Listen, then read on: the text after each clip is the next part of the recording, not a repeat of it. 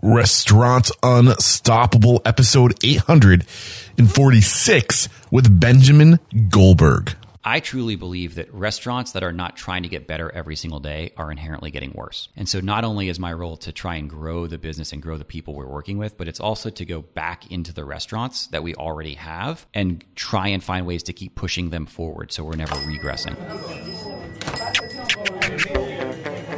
Are you ready for it factors, success stories, failures, and bombs of restaurant industry knowledge? Then join Eric Cacciatore and today's incredible guest as they share what it takes to become unstoppable.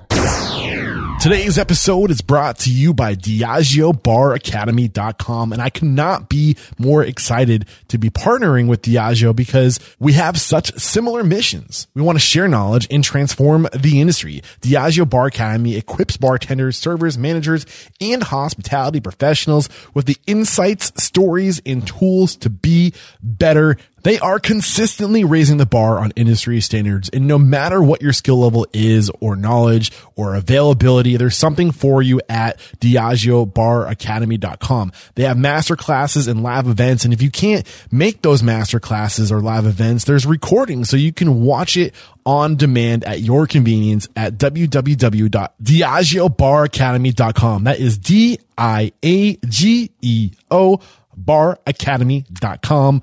Get over there.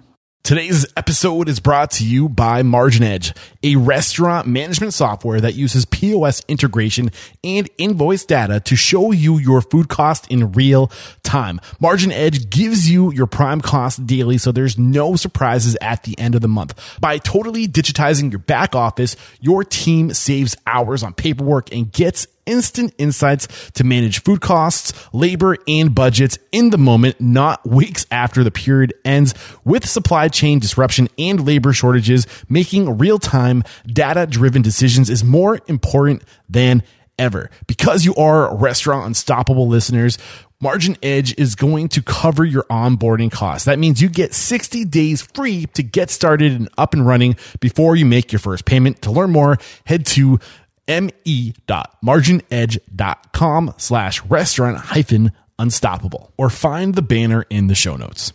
Today's episode is brought to you by Seven Shifts. Seven Shifts is a modern labor management platform designed by restaurateurs for restaurateurs. And I have to say, I haven't come across a restaurateur using Seven Shifts that hasn't been completely satisfied. Trusted by over 500,000 restaurant professionals, Seven Shifts gives you the complete toolkit you need to easily manage your team's schedules, timesheets, communications, tasks, tips, and more all in one place. And because you are restaurant unstoppable, Unstoppable listeners, you get three months absolutely free. Get started at www.sevenshifts.com slash unstoppable. That's the number seven, S-H-I-F-T-S dot com slash unstoppable to get three months of industry leading labor management for free. What's going on, Unstoppables? We have a great show for you today, but a quick reminder that this show does need your support. So support our sponsors, use our affiliate links, and share this thing with everybody you know who's aspiring to be great in the industry. And if you think that our industry needs change, and then if we can drastically improve our industry, then again, share this show with anybody you know in the industry. So today we're talking to Benjamin Goldberg and Benjamin Goldberg is uh, the co-owner of Strategic Hospitality. He co-owns it with his brother Max Goldberg and it's a Nashville based hospitality company that is shaping the city's dining landscape by continuously introducing innovative, one of a kind concepts. Their properties include Paradise Park Resort, the Patterson House, Merchant Restaurant, the Catbird Seat, Pinewood, the Bandbox, Bastion, Henrietta Red, Downtown Sporting Club and Locust. Man, they are just crushing it. Uh, Strategic Hospitality also provides consulting and management services to other hospitality groups, and they were founded in 2006. And ever since 2006, they have been just growing and doing great things. And uh, lots of great stuff came out of today's conversation, just about uh, collaborating and looking to other people in your community who are in the restaurant industry, not as competition, but as collaborators and just uh, colleagues, really. And also I, I hope you're inspired by today's story because Ben had zero experience when he was getting started and just goes to show that if, if you just start and you continuously grow, you could accomplish amazing things. And Ben is definitely one of those success stories. So with no further ado, here he is, Benjamin Goldberg. With excitement, allow me to introduce to you today's guest, founder and co-owner of Strategic Hospitality, Benjamin Goldberg. Ben, are you feeling unstoppable today? Always unstoppable. Yes, man. That is what we like to hear. So a special thank you to Brandon Still and Sean Lyon uh, for helping me get on your radar while I'm in town here in Nashville. I wouldn't be able to do it without my network. Thank you guys very much. And uh, I cannot wait to capture your story. What you've done since 2003 in Nashville has been quite the story. Uh, but let's get that motivational, inspirational ball rolling with a success quote or mantra. What do you got for us? Oh man, so uh, I think that um, a quote that my brother and I talk about a lot is uh, the Maya Angelou quote that you know people may not always remember what you Yes. did or what you uh, said, but they'll always remember how you made them feel. And I think that in this industry that we're in, it's something that we always sort of remind ourselves of, and really want to make sure that people feel feel the love. In when you say that, way. when you say that, and, and do you have the consumer at the end of that receiving that, or is it the, the, the team member? Which one's closer to you in your heart? Would you say? Oh, I think it's everyone we come in contact with. I think that one of the things we want to make sure of is that everyone that touches and interacts with the restaurant uh, or or the company in general feels that way, and we we really do try that. You know, I think that we get all sorts of people through the doors, whether they're guests or whether they're vendors or purveyors or employees or any of those sorts of uh, things. And I think really trying to make sure that you know we treat them as well as we possibly can uh, is, important to us. Great way to get this thing started. So, in my research on you to figure out how you got to where you are today, I did see that you were a graduate of was it Miami University of Miami, University yep. University of Miami. Uh, 03, early 2000s is when you graduated. 02. 02. Uh, what was going on between? I mean, th- you must have been very intentional about getting into this industry because only one year had elapsed since graduating and starting your first business. So, what was going on? Take us to that point. When did you know this was going to be your career? Well, I mean, after I opened my first place, did I think this would be my career? That's for sure. I, I think that um, I went, grew up in Nashville, uh, Okay. went to school in Miami. Obviously, got to experience bars and restaurants differently than I ever had growing up in Nashville, um, and sort of would keep coming back to Nashville and hanging out with my friends, and we would be sitting in people's living rooms and talking about where we were going to go and what we wanted to do, and there would be like heavy debates about it, and we were like buddy of mine uh, at the time were like, well, we're debating where we're going to go, but they're all almost identical. They all have brick walls. They all have wood bars. They all have neon beer signs. And he was at school in Boston. I was in school in Miami. We're like, this is just a little bit different uh, than what we have in those bigger cities. And so from that point on, really my senior year of college, um, started thinking about the idea of coming home and opening a place up. Okay. And it, even to, to this point in the interview, I can't help but think of a, a recent interview I did, and maybe I'm getting a little ahead of ourselves with Chris Dimmick out of Dayton, Ohio, who is saying like, don't just because you're in a smaller market where in 2003 Nashville isn't what it was today, right? Don't be afraid to do these these crazy things that bigger markets are doing because people want that stuff because they can see it happening other places with their mobile device. Do crazy things in small markets and don't be afraid to stand out. Don't don't think the consumer won't be ready for it. Is that similar to what was going through your mind when you, you brought what was happening in Boston and Miami to Nashville? Like I don't want to put words in your mouth, but what was going through your mind? I, I think very selfish in the beginning, and that's all of the projects. Is we want to create places where we want to go. Okay. and um, you know that was one of those things. Is we felt like at the time there was a market for um, maybe something a little bit different than was here, and we would definitely go experience that. Mm-hmm. And so that was really what pushed us pushed us forward. And at the time, my brother and I weren't even working together. Yeah. Um, but that was really what the sort of the spirit of that process was. Was like, hey, it exists elsewhere. Cool. We know that it could theoretically work. Also, we would be the first people through the door as guests if it wasn't our spot. Yeah. Uh, and so let's let's just roll the dice and see what happens. And I think what's interesting about this, I mean, how old were you when you opened your first restaurant? Twenty three. You were your target market. Exactly right. You know, and I think that's really interesting when you open young, you are the target market. Like the the cons- at, if you're, especially if you're opening a bar, the first restaurant you opened was called Bar Twenty Three. Uh, was it because of your your age? No, it's funny. It's uh, I, people ask. That's the number one question I get. But ironically, it was on the corner of 12th and 11th. Which should never happen in any city. And we were like, well, that's cool. And the building was 1923, 23 foot ceilings, the whole nine. But the fact that it was on 12th and 11th, and we just added the numbers, made it, made Oh, it funny for us. Okay, that is funny. And you were 23, which And we were just 23 at the time, yep. Um, so like you're you're from Nashville. You're 23. You're of the age where you're spending most of your time in bars. For most people around that age, right? Uh, you did you? I'm assuming you had roots too, a network of people, friends that would want to come support your business. Was that playing into it? Do you think?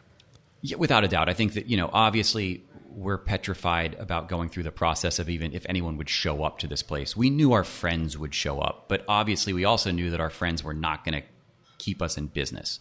Um, but yeah, no doubt there is this underlying element of it wasn't only showing up to work. I got to hang out with friends. I got to work with people about the same age. We all looked at things in very similar manners. Um, and so, yeah, without a doubt, um, it was a, a fun and interesting, bizarro time to be the same age as everyone coming in the bar, everyone working in the bar. It was just a blast. Yeah, we're talking about a lot of the pros that come with being in the target market, but there's also probably a lot of cons, challenges that come with being that young, being the same age as the people you're serving, the, pe- the people you're working with, right? I, I kind of maybe we'll save that for later, but I've never gotten in this quick in this soon of the interview, like within six minutes of you know introducing you to talking about opening your first restaurant. There's usually this come up story of uh, going to work for different restaurateurs, learning, getting mentored, develop, you know, sharpening your saw, and just getting better over time to build up that confidence to open. But I guess where I'm going with this is there anything worth discussing prior to opening that you think sets you up for success? Mentors, people who influenced you that helped you become successful.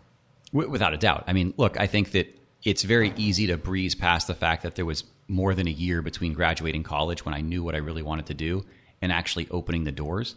That was one of the most difficult years that I've had. We'd had to raise money to do this. I wasn't, this wasn't like, oh, I have this amount of money to go open this place. I kind of, I'm not gonna lie, I kind of assume that's probably what happened. Yeah, no, it was- it at was- the age of 23. How do you pull this off? um, I'm going to sort of give you the sense. So we um, obviously had people that we hoped would invest in our project, and so we wrote down on a dry erase board these names. Um, and the first person we sat down with said that they would give us a little bit of money, Wow. and we were like, "This is oh, this is going to be so easy." uh, and so we called the rest of the list that we had, and not one other person said yes. So, what in, in in your mind? What was the number you thought you needed to to be able to open? Three hundred fifty thousand dollars. How much do you get from the first? Is it? Are you willing to talk about that? We got um, fifty thousand dollars. Okay, so you still had a ways to go. Yes. Um. So you got it. We got the 50, But- and then we went zero oh for the next whatever that was. But what we realized was we were out of names. Okay. And so we had to call everyone back and say, okay, we know you you're not interested. Give us six names. We believe in six degrees separation of people that that might be interested to sit down with us. And eventually we built out a database of over 340 something names. And out of that 340, we got more than seven people wow. right? And so it took a year plus to raise the money, and of you know of that ebbs and flows where you went months and months and months and months never thinking you would actually be able to raise the money successfully. We'd had to do weird stuff where, um, look, we were two 23 year old kids trying to open a restaurant and bar in Nashville, Tennessee that was just different. Some people were really interested in at least learning about it. Some people had zero interest in learning about it. But what we really struggled with was people taking us seriously enough to get to the actual finish line of writing a check. So they would take a meeting. Nashville's a nice city, and we would it, it would be like interesting. We'd have great conversation. We'd follow up, and it would be a little bit of radio silence. And so we would um, send them a, a, a gift. We we we would make guacamole for them, and we'd deliver to their office guacamole and chips, with the thought process that no one's going to get a gift and not at least reply with a thank you. And that was our in. Okay, you got the guac. Awesome. Are you still interested in investing in the bar? See, like one of the things that's going through my mind is, uh, especially when you're trying to court somebody and develop a relationship with somebody. Well, a lot of the time, all it takes is just consistency and familiarity. If you keep on showing up, you're going to become familiar with. Like over time, if you keep showing up, if, if you try to stay familiar, like it's eventually opportunities are going to happen. Don't ever stop at the first no. Is what I'm trying to say. What are your thoughts on that? 100% correct. And I also think that the fact we stuck with it for so long allowed people that were on the fence to circle back to us and be like, man, you guys are committed. I believe in you. I don't know if I believe in the bar, but I believe in you. so happy you're saying not going to let us down. Yeah. And that was how we closed the deal, right? It was those people that were on the fence that saw us going after it every day. We treated it like a job. We took over the kitchen in this terrible apartment that I had. We bought $20 dry erase boards, the big 4 by 8 sheets from Home Depot. We drilled them into my wall, and that, that entire kitchen was full of names. And we would check them off. What was your major in in um, Miami? So dumb. Entrepreneurship. Okay, well, I mean, Unhireable. but at the same time, it taught you a lot about resilience, I'm sure, and just starting, right? And just it did. It, it gave me a really great baseline, Yeah. you know, and I think that I was really lucky on that. How did that serve you the most? Do you think that background, that that influence during this time studying entrepreneurism? it was really a major of a lot of minors. And so I think that I got exposed to enough of the little details of business um, that I look back on it I felt like maybe it was more full, the bucket was fuller than it was.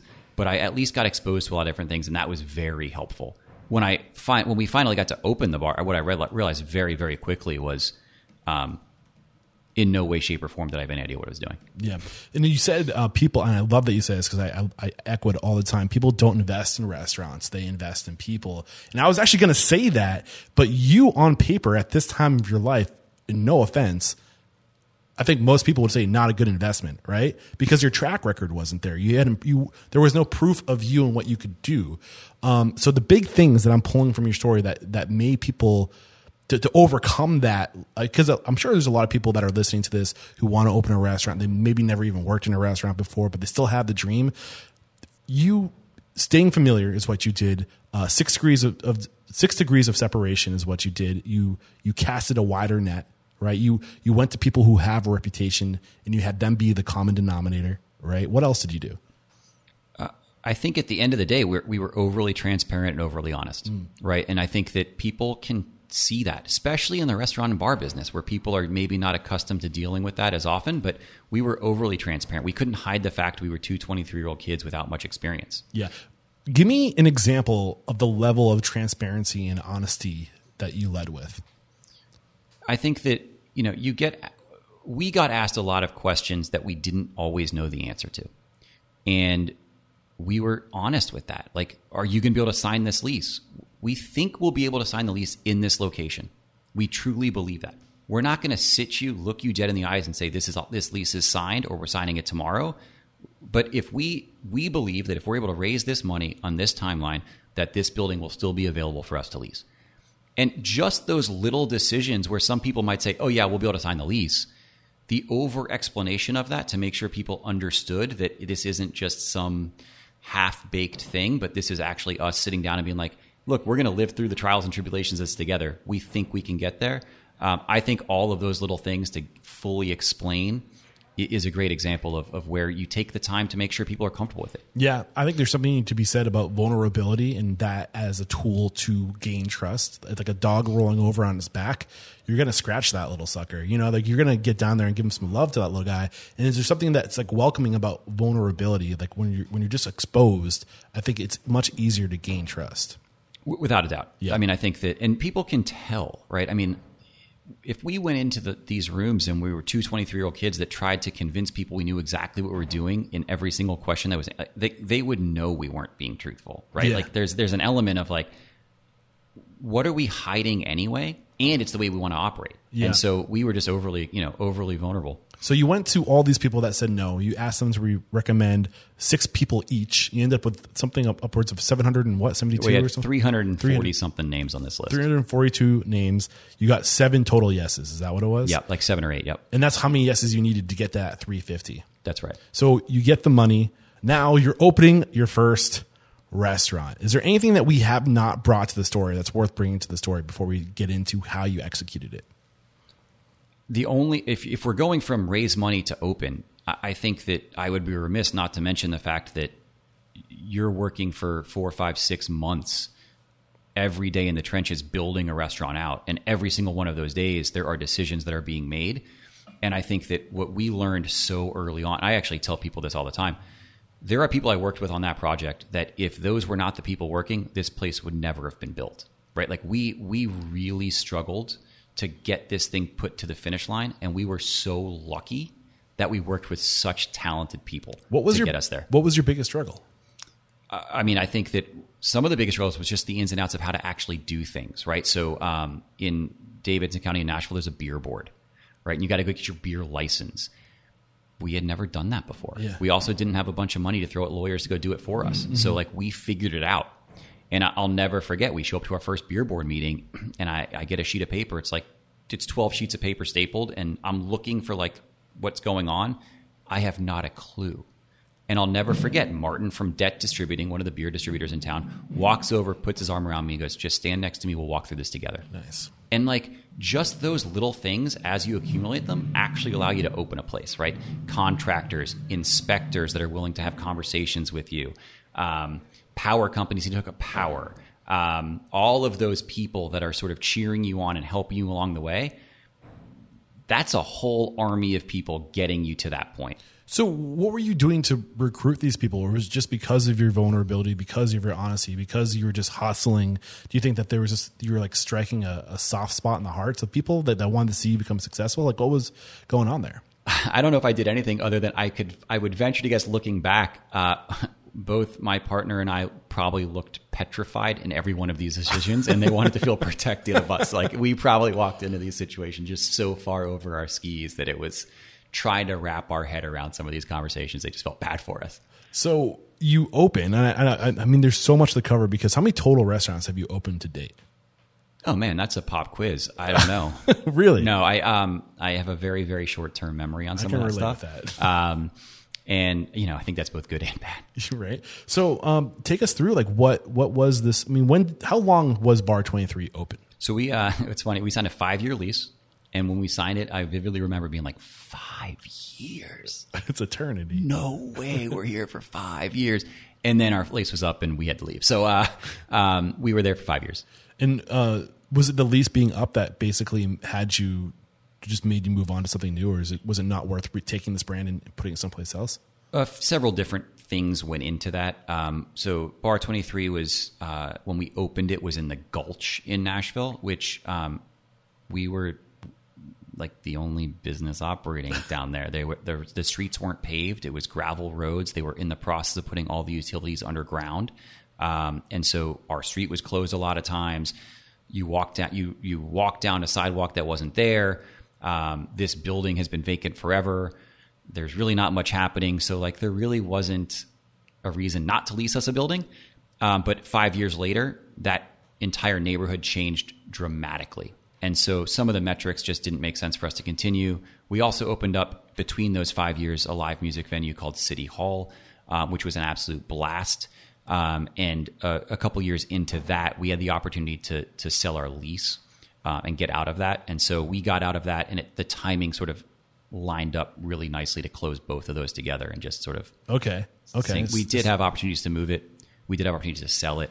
Uh, but at the end of the day, I think what Austin and I decided was like that brand, that Bar 23 in City Hall was something so special to us that we couldn't think of letting someone else run it or just risk moving it. So let's kind of dial back. And in this five years, you had this lease for five years. Reflecting back at that time, from opening the doors to closing the doors, how did you grow? How did you transform as a restaurant owner, bar owner? Um, I think that what we realized on day one was we had no idea what we were doing. And, you know, not only did we not know what we were doing, we didn't have any money to hire a bunch of people that did know what they were doing. So we had to put our head down and just do the work ourselves uh, to figure it out. And I think that through that, it was the greatest master's degree of this industry I've ever experienced in my entire life. You know, things that you think you sort of know, but then you realize, oh man, I don't really know any of this stuff. And it, it turns into what, you know, most people can probably do in an eight hour day, you're doing in a 16 hour day. And that's what I tell people all the time. Austin and I, we, we just, we weren't smart. We just outworked yeah. the problem. Which is one of the benefits of starting at the age of 23 is you have this like endless like just pool of energy that like you can just go go go. And also if you if you fall flat on your face, at the age of 23, you can still move in with your parents. You Bingo. know, like, That's I mean that was our thought, right? Like, Yeah. okay, we're 23. What's the worst that happens? Yeah. Right. Like, but if you're 45, there's a lot of worse that can happen. 23, we're like, let's just roll the dice and see what happens, and we Mm-hmm. Just got super super lucky. Yeah. Um, so knowing what you know now and reflecting back at that first five years, the things that you did when you thought you were doing the right thing, but now you know that it probably wasn't the right decision. What advice do you have for the earlier version of yourself? What were the things that you would have corrected knowing what you know now in that five year period with, with your first restaurant? I think that um, I look back at those five years with like the greatest fondness because I know that how proud I am of how much I learned during that time. Um, for all of the the rights and wrongs and goods and bads, it, it's really hard to sit back and be like, man, you did not give every ounce of your soul to this thing to make it work. Um, I will say that uh, you know, going along with that, every day I was living and breathing the trials and tribulations and just the amount of pressure. Um, I wish that I I didn't take some things as seriously as um, as I did back then. Right? You have one slow Tuesday, and you're like, We're going down. we're going down, guys. You know, and it was definitely just a very high pressure situation. I'll, I'll also say that um, probably stuck to my guns too long on certain things. We were very adamant that when we when we posted hours, we were open for those hours, and those hours were five a five p.m. to three a.m. every day. 5 a.m. to 3 Five, sorry, five p.m. to three a.m. Oh, I might have heard you wrong. Yeah, 5 p.m. to 3 a.m. seven days a week. And there were days when we would be there at 5 you know, p.m., open, unlock the doors. Um, we were there probably at 10 a.m. and then unlock, the doors at 5 p.m., uh, open till 3 a.m. And I'm not joking when I tell you we would close out with $0 of sales. So, what are you what, what are you getting at when you share this with us? What's the point you're trying to make? I think that that's the mistake I had is I wish I, I sort of recognized that some of those shortcomings, like you don't have to be open every single hour that you possibly can serve. I think You- this is a very to- common mistake early on for people. Why do you think that that's the mentality? for me, it was if we're going to commit to being open, we're going to commit to being open, right? I had a lot of baggage of people like, you're not even ever open this place. This idea is so stupid. No one's ever going to want to show up, all of these things. And then we make a commitment to ourselves and the public that we are open during these times. It's integrity is what And. I just to. couldn't wrap my brain around not fulfilling that. Yeah. But we could have unwound that differently than we did with a lot less stress and a lot less burden on a lot of people. So knowing what you know now, take a day off. Like, and don't you don't have to be open every day, or can adjust your hours to be maybe cut back a little bit during Tuesday and Wednesday instead of doing these crazy hours. I mean, I don't want to put words into your mouth, but I think that's where you're going with this. What else Uh, what else did we what learn? from that mistake, from that lesson right there? Anything else worth unpackaging? No, I mean, I think that the public was speaking to us in a lot of ways, Yeah. right? Like a Monday night in a bar in the middle of nowhere in Nashville. You can probably allow the staff to breathe, the building to breathe. You could probably have done things a little differently. And I, I, I in retrospect, I wish that I had. On the on the other side, it's really hard for me to pick apart those mistakes because I, I genuinely I know the intent was there of like positive for everyone. Um, but it's and also looking back on the five years, like it was an absolute blast. But really, some of those lessons there, I, I could have learned faster. And was Bar Twenty Three like a hit? Would you call it a hit? Did, was it super profitable, or where were you as far as? Yeah, we got lucky. Yeah. I mean, we got really lucky. Um, I think that um, it hit the right time in the right place in the right city, and we were the demographic. What was right about the place and time? What we recognized really quickly was that our demographic went out differently than I think previous uh, older folks were doing at the time. And so um, we recognized that there were really cool people doing really cool things. When you say went out, you mean like actually going out? going out to eat, Okay, to drink, it. coffee shops, you know, and what we had was a really, really wonderful, creative community of people that were living in Nashville that were looking to be around other really interesting, quirky, creative people. And we were happened to be one of the places where they would go. Mm. And that to me was just, it was sheer luck. And then we really leaned into it. And I think location too. One of the things I've noticed, it's a, it's definitely a pattern I picked up in all my interviews, is being right on the edge. And a lot of times, I think maybe not so much now, but maybe going back twenty years, people thought that they had to be in it and you know location, location, location. But sometimes if you can have a you know your crystal ball and you can get on the edge, and especially in a momentum city where things are growing fast, that edge is going to be the new center. You know, and, and especially if your target market is young people, because usually young people can't afford to go to the center, so they're on the outskirts. They're in the the lower income parts of town, and you have to be a, there has to be a place for those people. Was that going through your mind too? we could never afford it to, to open a place in in the heart of where it was. Like we we were forced into looking in different spaces. We trust me, we tried, Yeah. and uh, I think that there's no doubt that um, being on the out the outside or the edge or in quirkier locations, it's kind of to be honest, if you look through what we've done, they're all that way. Th- Now, I'll tell you that people are like, "Man, you were a genius for going in the Gulch." And I'm like, ah, you know, I, I think that 20, you know, 15 years later, yeah, I look really, really smart. And then what I tell them is like, that's the only place that would lease me a building. Yeah. Right. Like that was it. I couldn't go, we couldn't go anywhere else. Yeah. Uh, and then, you know, even downtown, like everyone, when I opened uh, Paradise Park, they were like, you're on the wrong side of Lower Broadway. And I'm like, oh man, like, did I really mess this up? And then I'm- in the back of my mind, I'm like, wait, if I can't get you to cross a street, I don't deserve to be in business. Uh, and so, like, even then, which is now the craziest strip, probably arguably in the entire country of people going out, even when that opened in whatever year that was, early 2000s, they were like, wrong location, terrible place, wrong side of the street, no one's going to go there. Uh, and so I think what you're saying, just to echo that, is 100% right. Like, you don't have to be what everyone thinks is the best location in the world. You just have to, in my opinion, we just try and commit to it and deliver a product that's good enough to make people go just a little bit out of their way. Yeah. Um, so,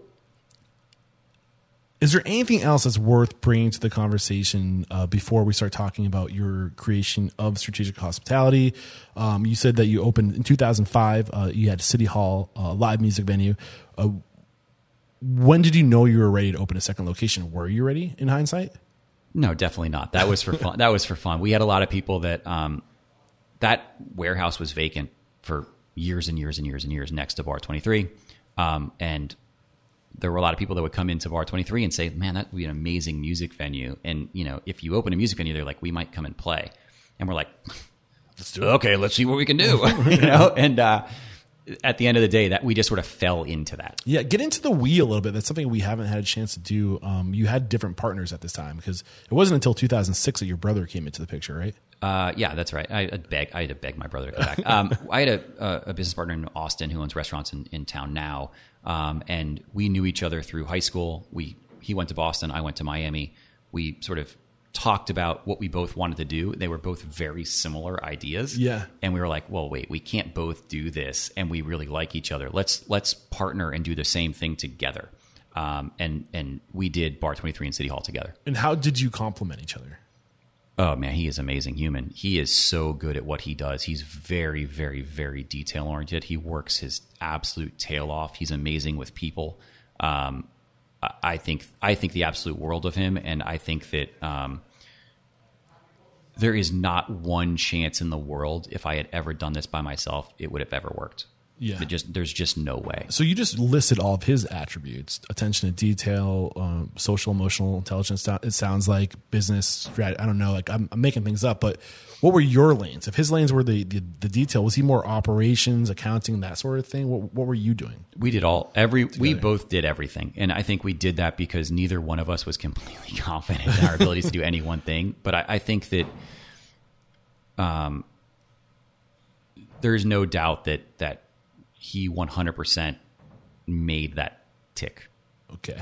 Um, and with City Hall, any new lessons that came from this experience that were new to you? it is so hard to have a part-time restaurant bar music venue or anything right we were booking shows um, some months we would have three shows some months we'd have 20 shows and those three months those months with three shows in it we were begging people to come play so we could pay rent right so it, it really for me that was sort of a half half in half out situation and it was really hard and so i think that for me one of the lessons there is like we're just all in Okay. Um, so I think you started that with saying that it's hard to be half in. So were you were you half in at first, and then you realized you had to go whole in? I mean, I guess I didn't I didn't pick up the lesson. Oh, I'm sorry. The, the, the lesson there was just how hard the business is unless you're you're um, able to be open as much as you need to be open.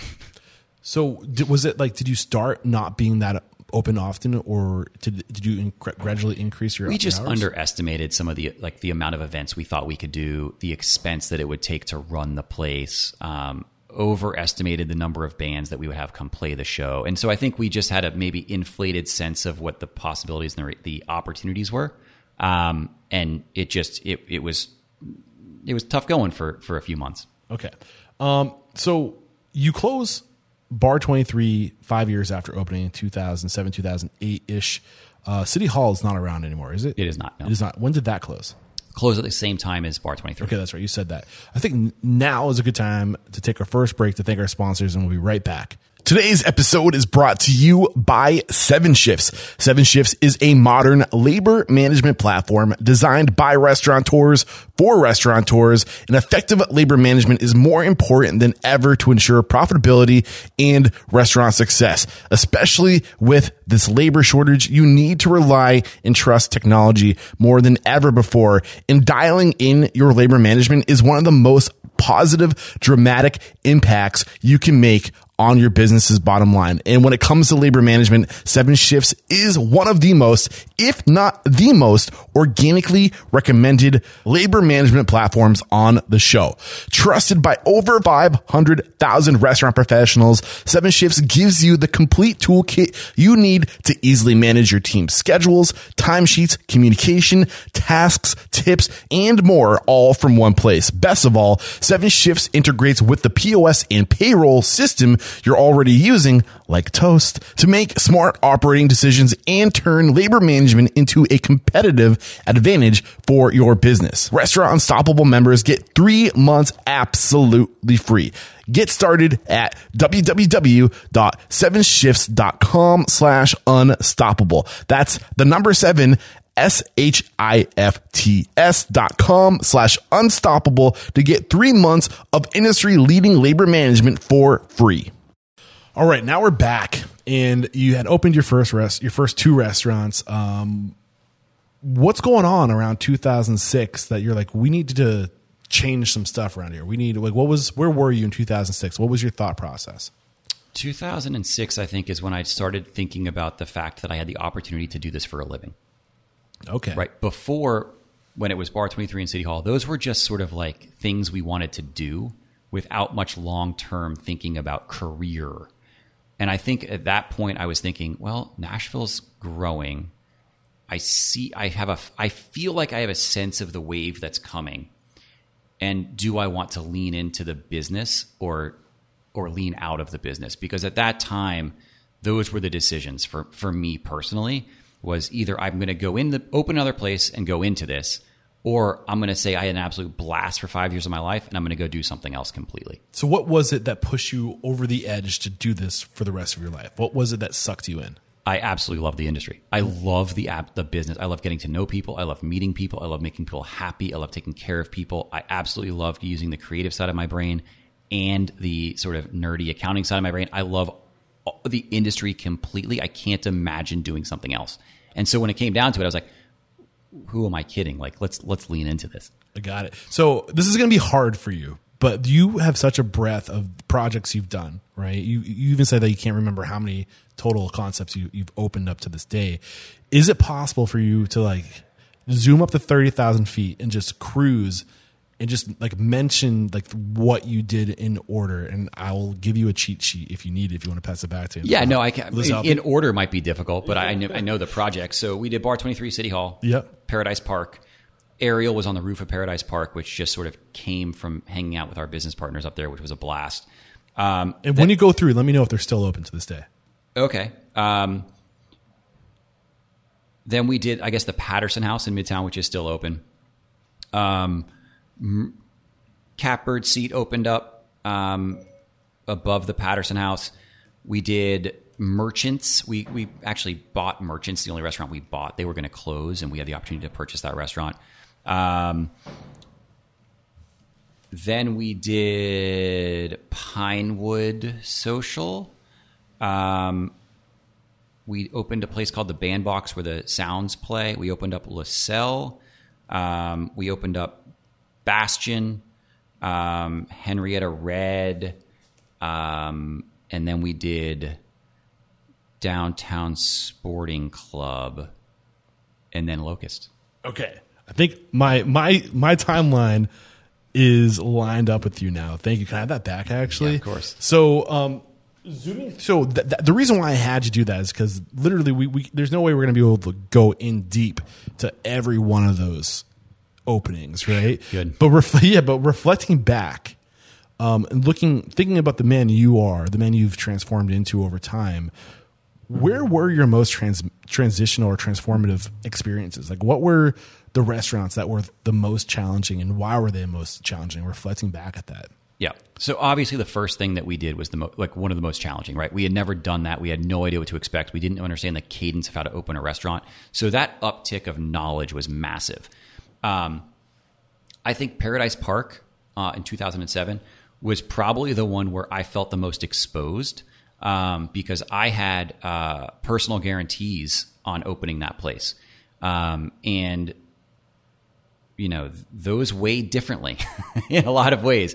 Um, and so, and that was open 24 hours a day, seven days a week. And so that was the first restaurant thing that I had done. Bar 23 started as a restaurant um, during the early parts of the evening. It was like a lighter 8, 10, 12 menu, uh, item menu um, with a very small kitchen. Paradise Park was a 24 7 diner in the heart of Lower Broadway.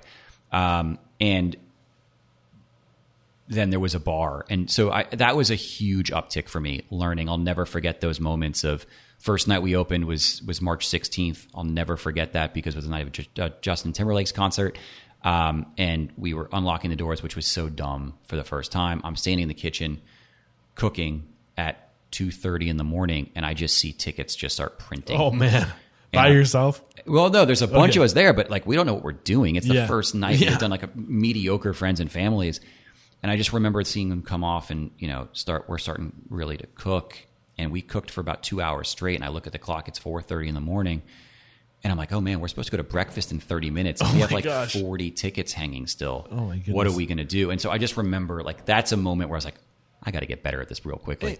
Correct me if I'm wrong, but you didn't work in kitchens before this. This was your first, yeah. So I mean, I worked, I learned along as everyone else did, Yeah. but um, yeah, that was an intense uh, learning up curve, I mean, that's like drinking from a fire hose. without a doubt. Yeah. without a doubt. So sorry, go ahead. Nope, let's go. So I was going to say, um, you said that it was your first personal guarantee. Yep. What do you mean by that? You know, in the first bar, we were able to raise all the money from investors, and in that project, we did not. Um, I did not. That was just me, and so I had to personally guarantee some of the money and make sure that this thing worked. Okay, so you're putting your own skin in Yeah, the putting game. my own skin in the game. Okay. um, and you know that was a that was a decision that I felt obviously very nervous about, but obviously felt very comfortable and confident in that. Um, and but the pressure's on, right? I mean, not only for the investors that did participate, but also for myself. Okay. I mean, ironically, I think that if I was in that situation where it was my own money, I feel like there's less pressure because I'm only screwing myself over if I don't succeed. Oh, we right? still had investors' money. It wasn't just me. Trust me. It, it, it just adds a little complexity of, of thought process there. So, what was new for you in this experience that had? I mean, you said it was your first like actual restaurant, but as far as uh, business goes, uh, learning the game of business, where were you? Have had you evolved up to this point? Were you doing anything different? Were you better with numbers? Were you a, a, a better version of yourself than you were five years prior? a better version of myself i hope so i guess that's you know a question but i think i knew the cadence of the business much better than i did previously right so i understood okay we're going to engage an architect we're going to engage the mp&e engineers we're going to engage the structural engineers here's the contractor that i've come comfort you know come comfort using here's how this is going to go for the beer board and liquor license the inspections and all these things here's how we're going to ramp up those so i understood the cadence of the restaurant You've gone through it twice at this point. This is your third time. exactly right Yeah. Uh, what el- what were some of the other like? Or actually, I know in my research that you end up closing um, Paradise Park, and how long ago was? How long were you guys open? uh, we were open like 11 years Eleven years. You guys got some kickback for closing that, did you not? sure did How do you handle that? Like, when what's the point of closing if you're doing well? Were you doing super well? Like, what was the point of closing? Um, the point of closing was the building was going to sell. Okay. And, you know, we were going to close one way or the other. um, and we were at some point, maybe not right then and there, um, but the building was going to sell. They were going to put other concepts in the building that we couldn't afford to be, um, and so what we were able to do was go to some real estate partners that own buildings and say, "Hey, this building is going to sell. Are you interested in buying the building?" Uh, and they were interested in buying the building, which was awesome. But part of that was we needed to take over the entire building as a tenant. And so, but you can't do a, I don't think you can do a four story Yeah. Paradise Park. So uh, we just sort of morphed it from there. It's almost like as Nashville, like in my the image I have in my mind is this droplet of water like landing in a puddle, and there's this, this shockwave, a ripple effect of like Nashville growing from the inside out, and like you are almost catching the wave of that first ripple as the city's going outwards. You're like staying on the edge. You're being forced out in a way. And correct me if I'm wrong, but like as the city's the city's scaling, getting more expensive, you're like, well, screw that. Let's just go. Let's just keep moving to the edge of town. Is that A lot A of stretch? it. Yeah. No, it's not a stretch. I think that um, that would be the negative side, right? Like the city's growing so quickly, we don't, we can't go where we want to go. Like th- sometimes there is a negative there, but but I'll be perfectly honest. like the fact the city is exploding as I entered into the hospitality business is what has allowed me to continue to grow professionally. Mm-hmm. This isn't because I am better or smarter or do things that much different. This is because I was right time, right place and was able to sort of recognize the fact pretty early on in this city that there were a lot of younger people in the city doing really amazing stuff right so you have people making jeans or boots or leather goods and that's all they're doing because they're they're honing their entire world around making these crafts that are just better than what you can go get elsewhere and so this community of people are really what propelled the hospitality scene in Nashville forward. Um, and we were just, you know, right time, right place. So that's the, the pro. The con is what you're referencing, which is as the city's been exploding, things are getting exponentially more expensive to do. And so um, I think all of that is true. And that's the delicate balance I think we find ourselves in. I mean, I, there's so many things we can discuss right now. I'm, I'm like, I'm trying to choose a direction because you just have such a breadth of experience and you've done so much in such a short period of time. Uh, I, we also should probably mention at this point your your brother is coming on scene. Yeah. Right? Uh, was your original partner sticking around? Did you guys have like a falling out? No, we're dear friends. Okay. Uh, we had a he was working on uh, Paradise Park with me at the time, and when it came down to it, he had other things he was doing also. Yeah. and um, it just I kept going this way, and he went the other way. Um, but we're dear friends. There was zero falling out. I think the absolute, like I said, I think the absolute world of him. Um, Different visions. not even he just did different things outside of the restaurant business for a Okay. while. Okay. Got you. Um, so what was the what was going through your mind? Why did you think you needed your brother? Well, for a few reasons. One is this was not like call my brother up and hey Max, move back to Nashville. Like I begged Max to move back to Nashville over the course of like seven or eight months. Why Um, Max? couple of reasons. One is I knew I could not do this by myself. Austin taught me um, so much about this industry, um, and like I said, I would not have been.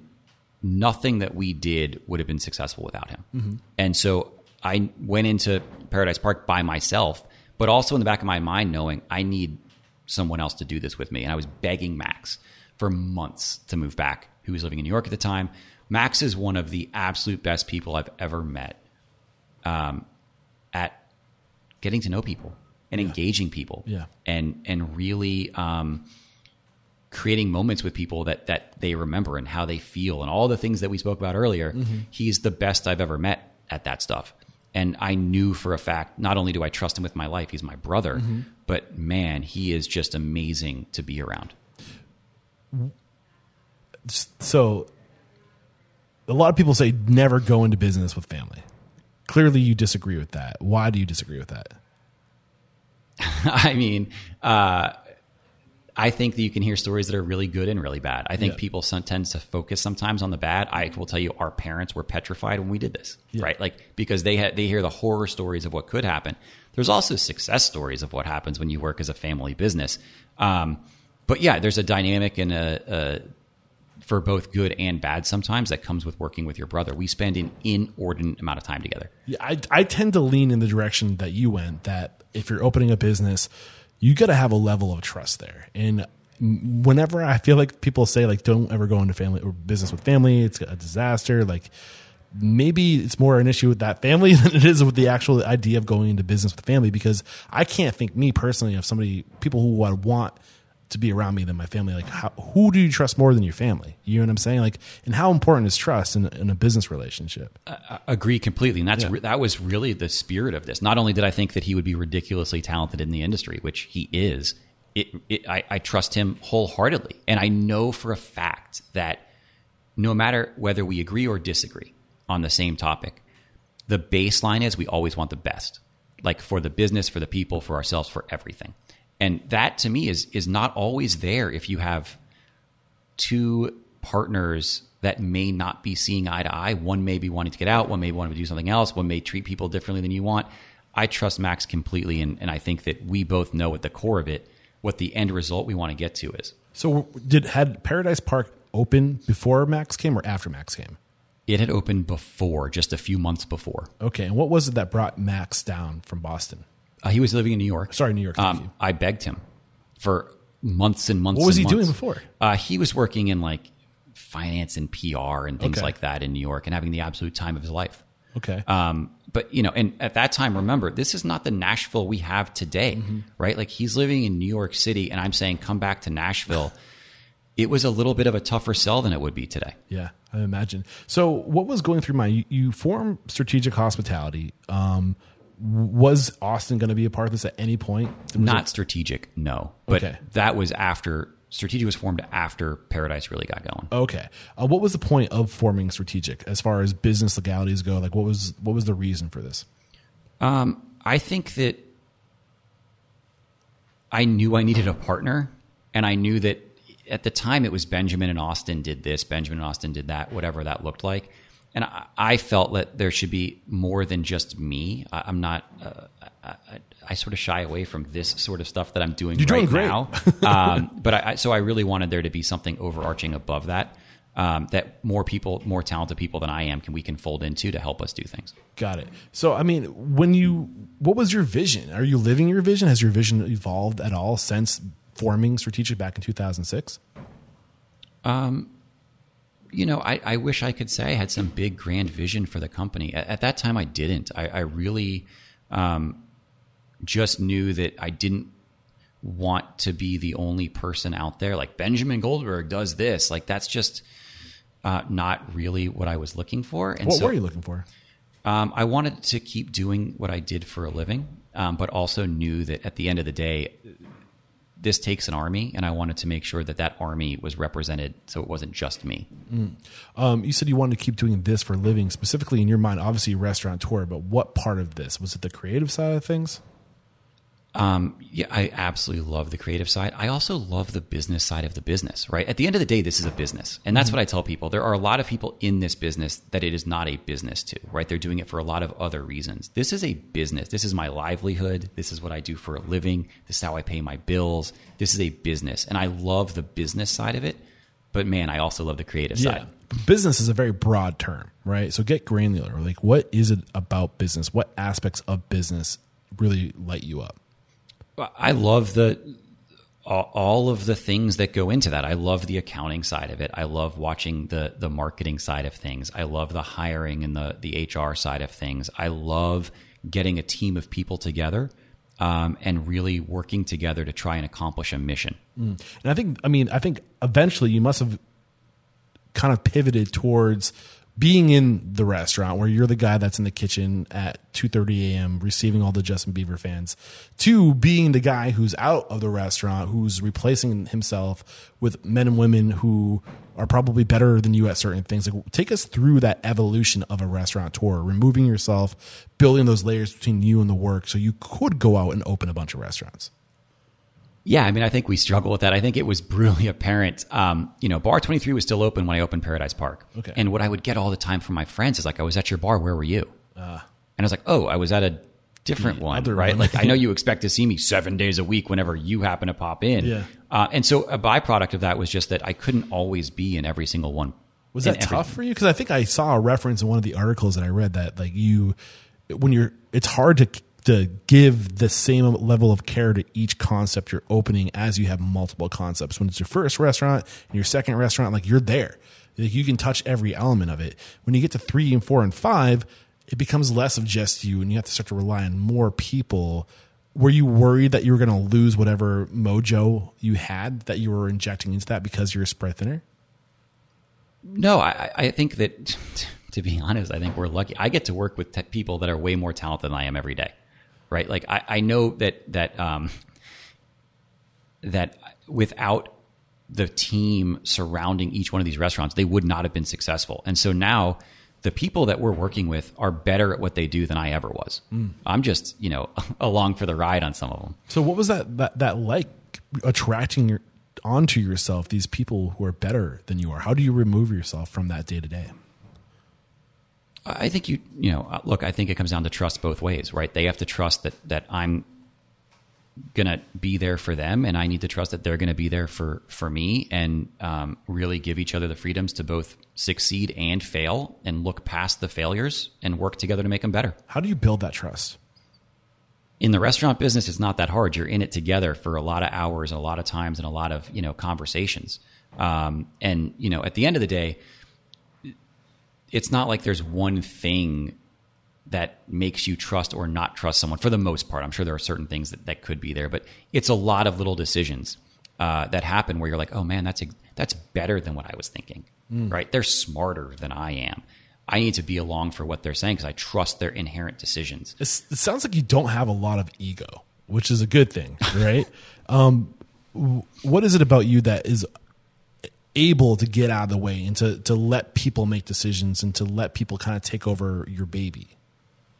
I think I struggle with it, right? I mean, I think that there are, I think if you ask people I work with, they're like, oh man, he struggles with giving the control up. There's no doubt about that. Um, Are you better at it now?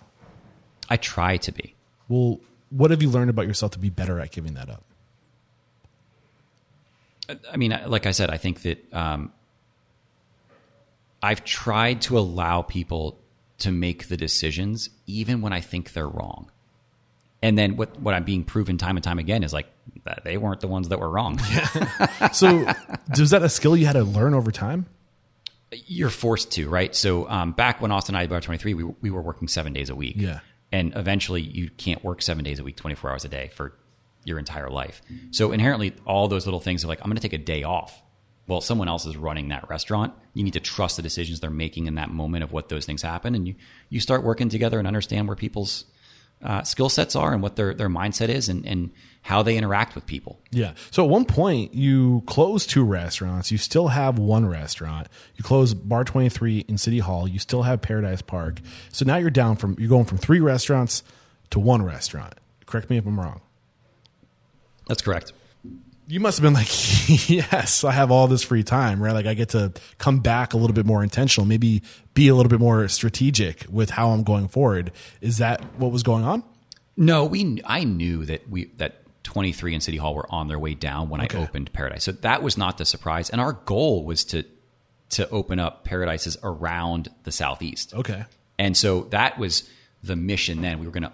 I was gonna unwind uh, 23 and City Hall, lean into Paradise Park, open throughout the southeast. Okay. That didn't happen. It did not. When did you really, uh, you said you closed Paradise in 2011, correct? Around that time? Yep. Um, what No, happened? no, later than that. Was it later than that? Yeah, it was like 2017. Okay, so you, I mean, you opened a bunch of other places b- before getting. So I guess there's so many moving parts going on at the same time, right? It's hard to get like get down and focus on one thing. I, I think earlier I asked you, like, as you were moving forward, as you were opening all these concepts and restaurants, where were the transformative times for you? Where did you really grow as a restaurateur? So let's get back on that path. Yep. Um, when was the next big evolutionary like moment in your career after Paradise Park? um, I would say that. I mean, there's so many that I can think of, but um, the goal, one of the goals that I had, like I mentioned just now, was to open up multiple Paradise Parks throughout the Southeast. Yeah. And the reason we didn't do it is not because Paradise didn't work; it's because I became obsessed with other things that I really wanted to do in Nashville, Tennessee, and my brother did as well. Right at this point, my brother and I are working together. What changed inside of you to go from, hey, let's take this one concept and scale it to, you know what? screw that. Let's just put all of our energy into Nashville. What changed? Um, I think that we got the opportunity to work with people that just were so special. And it's really, I mean, these things destroy your life when you open a restaurant, right? It is all, you are, it's all encompassing. Yeah. And we, instead of opening Paradise Park, we got to do a, a project called the Patterson House, which is like a little nerdy cocktail bar. And through that process, that took up so much time and energy and bandwidth that um, by doing that inherently we sort of pushed away the expansion of Paradise Park for a while. Okay. Um, and I listening to you talk, like I'm, I'm being reminded of uh, Zingerman's and Ari Weinzweig. I don't know if you, are you familiar with the brand. Mm-hmm. So they're based out of Ann Arbor, and they're behind uh, Zingerman's Delicatessen, yeah. and they have Zingerman's community of business, right? And there was back and forth between Paul and Ari, like, should we take Zingerman's? Should we scale it and put it in every city in America? And the, I think that's kind of what Paul was leaning towards, and Ari was like, you know, I, I we have such an, something so special right here in Ann Arbor. I was like, he's like, we can truly transform this community. We can tra- we can be we can go deep. We can make an impact right here and be a, a, part of something truly special here, or we can spread ourselves out and try to make as much money as possible. Is that is that kind of what was going through your mind? Like, we, there's so much special stuff happening right here. We can be a part of this really great community that's evolving right now. Like, I don't want to put again. I don't want to put words into your mouth, but was that were you feeling any of that? Without a doubt. I mean, yeah. that we're lucky, and I think we sometimes forget, but we're lucky. Max and I think Nashville is like one of the most exciting cities in the it world. Is. And especially for hospitality. And what's also what we've learned that is so unique about Nashville, as opposed to some of the other cities that some of our other friends have restaurants in, people cheer you on in this city. They want you to do well. They want you to be successful. They want your restaurant to to be wonderful. In other cities, they're looking for reasons why they want you to fail. Mm-hmm. And when you're a part of a community like Nashville is, as supportive as it is, as fast as it's growing, how wonderful it is, it's hard to want to go outside of it. Yeah. So after Paradise Park, you open Ariel, you open Bar 23 closes, and then in 2009, you open Patterson House. Um, where, where, how did you get uh, Paradise Park and Ariel to the point where you could – get a third restaurant going again, and not just any restaurant, like you said, a really a challenging concept. Uh, how did you remove yourself from those two other restaurants to be able to handle such a big project?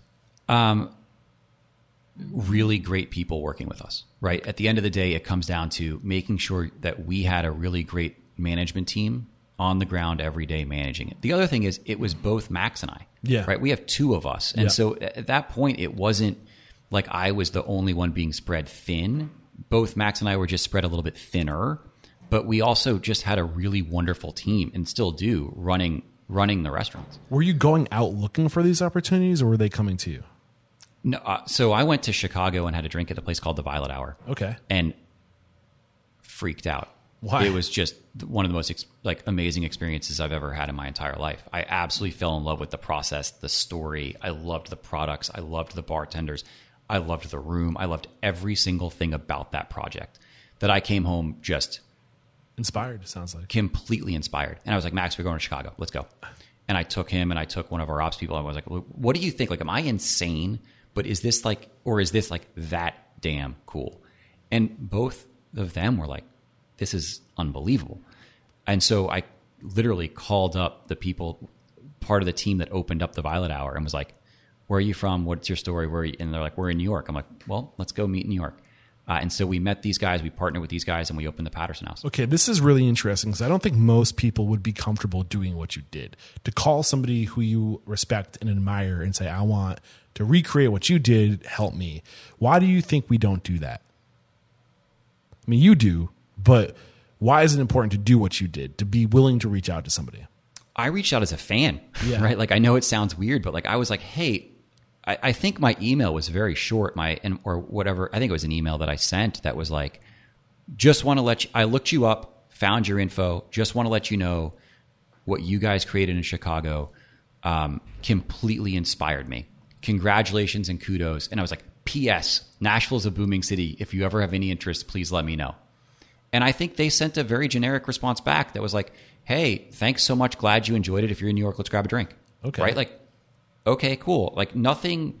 I didn't have any ulterior motives at the time other than like wanting to to continue to feel inspired. And I think if I can surround myself with people that inspire me, then I'm going to continue to be more and more inspired. And so that's where the ethos of that was. And I got to hang out with them and get to know them and and they're amazing humans. So, is this the first time that you kind of reached out to a different group of people who were separate from your restaurant group, who are outside, to collaborate with them and to bring them in on a project?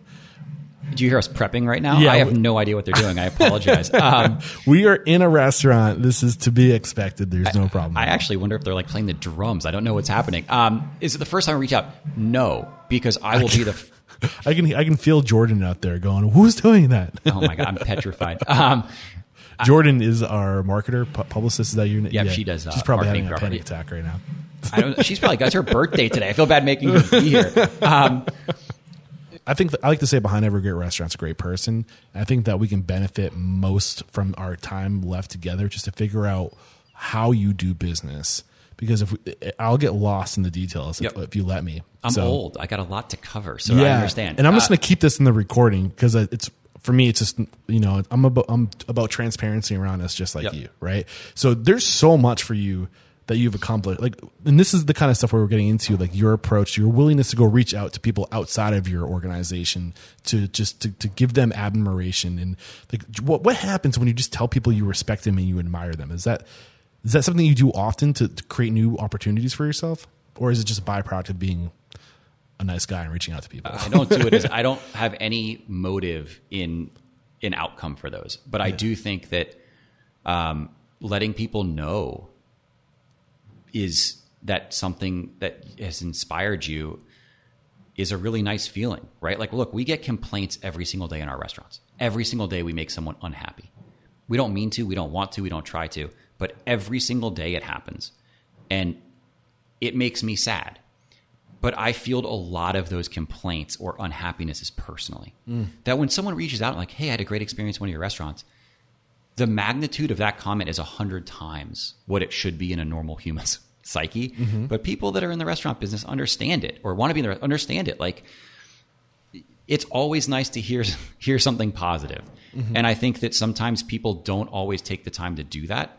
Um, and I don't have any motive behind it. I just want to let someone know. So I guess that, that what I was going to say was, um, I've reached out to people all the time, right? Asking questions, looking for help, asking for favors, trying to get guidance, trying to let people know, like, man, I love that cup you chose. I love that thing you chose. Just to let them know I appreciate what they do. And so when people call me now and they say, hey, do you have an hour? Can I meet with you? I'm looking to open a restaurant.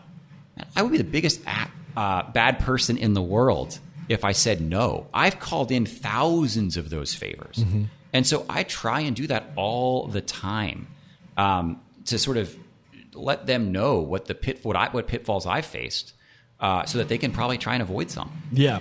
So I think um, I think it makes sense to kind of look at instead of trying to go down and focus on all these openings, I want to focus on just strategic hospitality as a group and how your systems within strategic hospitality have evolved and you have evolved over the years.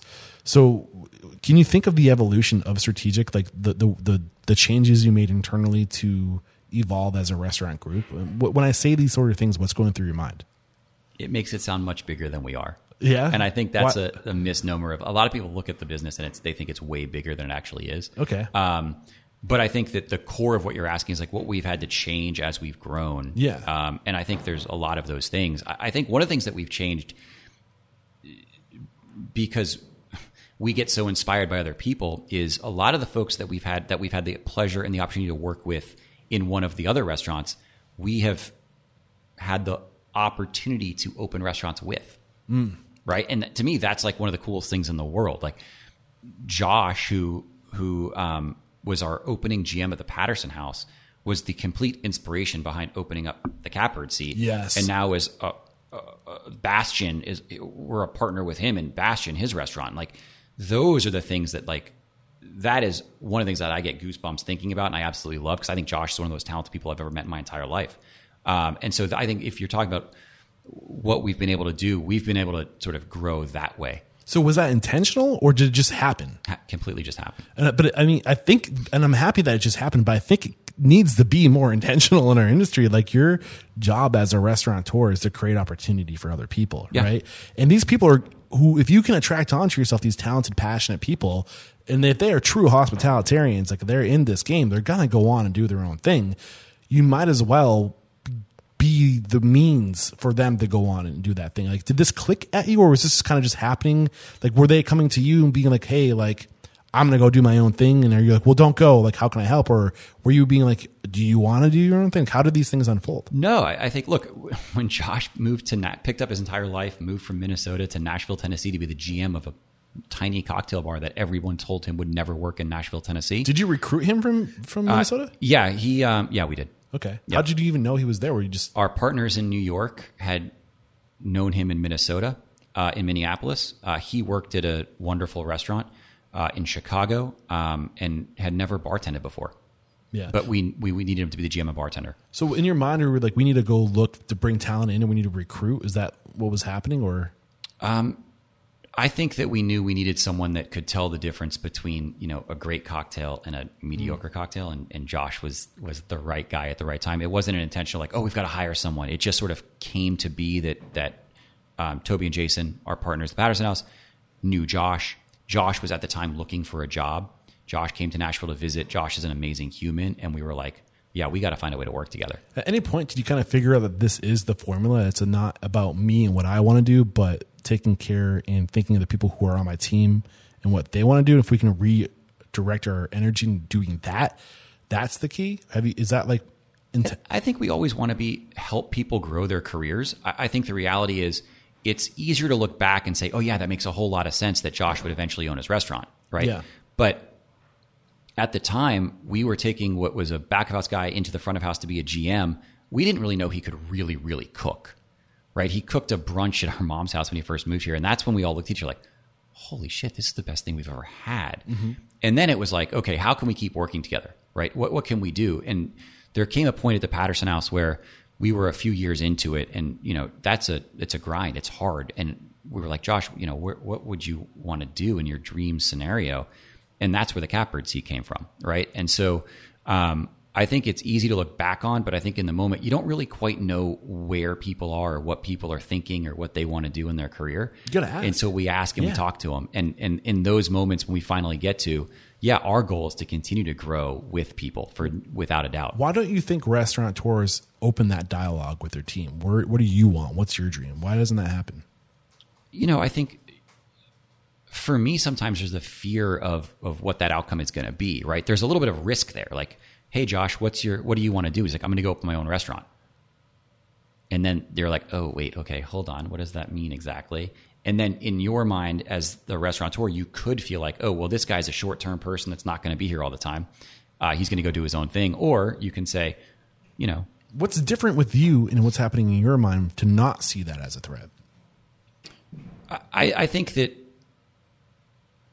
I really want to find ways to work with people, whatever that with means, right? More involved, less involved. My one of my goals is to really, I think, try and find ways to work with people for as long as we can and get to know them.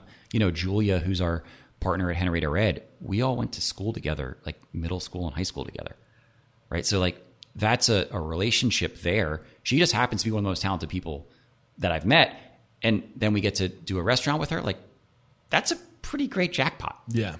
So how now that you know if we move to more present day 2020 2021 um, what is what is your role in the business today what is what is the life of you know from like we, the wake up to you go to bed are you doing the same thing every day or, or what, what, where, where do you put your energy You know the business well enough to know it's not the same day every day. Uh, I put my energy into. Um, I try and set some goals on quarterly basis uh, and then an annual basis, and they're very small goals. Um, Yeah. You know, but I, I try and really um, focus on some of those things, um, as well as I truly believe that restaurants that are not trying to get better every single day are inherently getting worse. And so, not only is my role to try and grow the business and grow the people we're working with, but it's also to go back into the restaurants that we already have and try and find ways to keep pushing them forward so we're never regressing. how do you go about that process of growing your people? In, in terms of what levels? Are you, I mean, just- like you said, like one, the, what your focus now is growing people. Are, do you have framing in place? Do you have, do you say, okay, like if you join this restaurant, like here's where you can be and here's how you can get there? Or like, what is your approach to growing people? Do you have an approach? Yeah, I, I think that we've struggled with that in the past, right? So I think one of the weaknesses is how do we have those conversations with everybody in the restaurant, right? Yeah. And, and that's that's tough to do sometimes. But I think that that is where one of the things I really want to focus in on. It's easier to have that with the higher level folks, right? Chefs, managers, whatever that looks like. But to me, I- think there's all of these gems that are servers and bartenders that that we need to have those conversations with. Okay. Has there been evolution for you as uh, an operating person, like like a, the operating mind of a restaurateur? Do you look at business different now versus you did then? Like when it comes to like the literal operations of a restaurant, have you evolved your operations? Yeah, we're actually working on that right now. Like, you know, I've never used the words tech stack in my entire life up until, you know, two months ago, but really going into, you know, what our point of sale system is, how's that's going to talk to our payroll system, how's that going to talk to our HR system, how's that going to talk to um, know the the metrics of a restaurant in real time, and give ourselves the tools to really zero in on what some of those things look like. So, what path are you choosing, and why are you choosing that path? Um, I'm trying to think of how to say this without getting too specific on like the exact like the actual provider, unless you want me to. But Well, um, I can go even broader. Why yeah. is tech stack so important today? I, I think you know one of the things that that is really important is that everyone's aligned in the mission and the goals and Okay. and really focused in on on what those were right and so at the catbird seat for example when we opened that with josh and eric we just wanted to have a, a really great restaurant that allowed them the creative freedom to do whatever they wanted to do and in that scenario we weren't zeroed in on all of the metrics on the day we opened which was a, a miss, right? It was just it was uh, something that we should have been more focused on than we were. Um, but I think as restaurants age and get bigger, and and there's more ability to to to focus in on all your costs and your metrics and all of those things. Um, we we have to focus on as a business. Well, I think what you said is true, and I think Andy Little, Chef Andy Little from Josephine, just down the street, can re- he reinforce this. Is like the first couple months to like year in a new concept, like you're still trying to figure out what your identity is. You know, like, and you have to be willing to be a little bit malleable because what you think you are might not actually be what the consumer thinks you are. So you have to be ready to kind of pivot and adapt. So it doesn't make it doesn't make sense to be super hyper focused on the metrics until you've figured out what your groove is, right? And then you can start saying, okay, let's be we know what we are now. Let's let's be what we are even better. Yeah, Right? I, I would agree with that. I think that you know we're lucky in certain respects where a lot of the stuff that we've been able to do has come to fruition as we hoped that it would.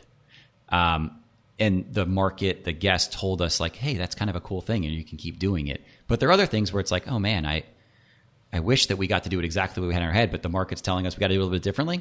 Um, but I think at the end of the day, th- that those are things that we want to be hyper aware of, and then also just knowing that at the, this is a business, right? Like, not only is my livelihood tied to it, but man, we got a lot of people we work with that's livelihoods for you know uh, tied to this now, and I feel that is the weight I feel more than anything is is that and making sure that we're running sound business practices. And if we're going to do that, then it's really you know paying attention to the business side of the business, and with that goes into the nerdy tech stack we just spoke about. Have have your businesses, in your opinion, become more sound, financially sound, more operationally tight over time? Yes. What were the key things you did you, you started doing to to get to that point? Um, I think that for me, becoming more confident in my abilities at, in the business, right? So at first, when we opened up 23, we had no idea what we were doing. Yeah. We were just like hanging on for deal lives. We're like icing down beers in three bays. We're like, oh my God, what are we doing? How are we going to do this? How are we getting orders? Like it's, it is so fast and furious. And we're really trying to just keep up with unlocking the door and locking the door at the end of business and just the operations.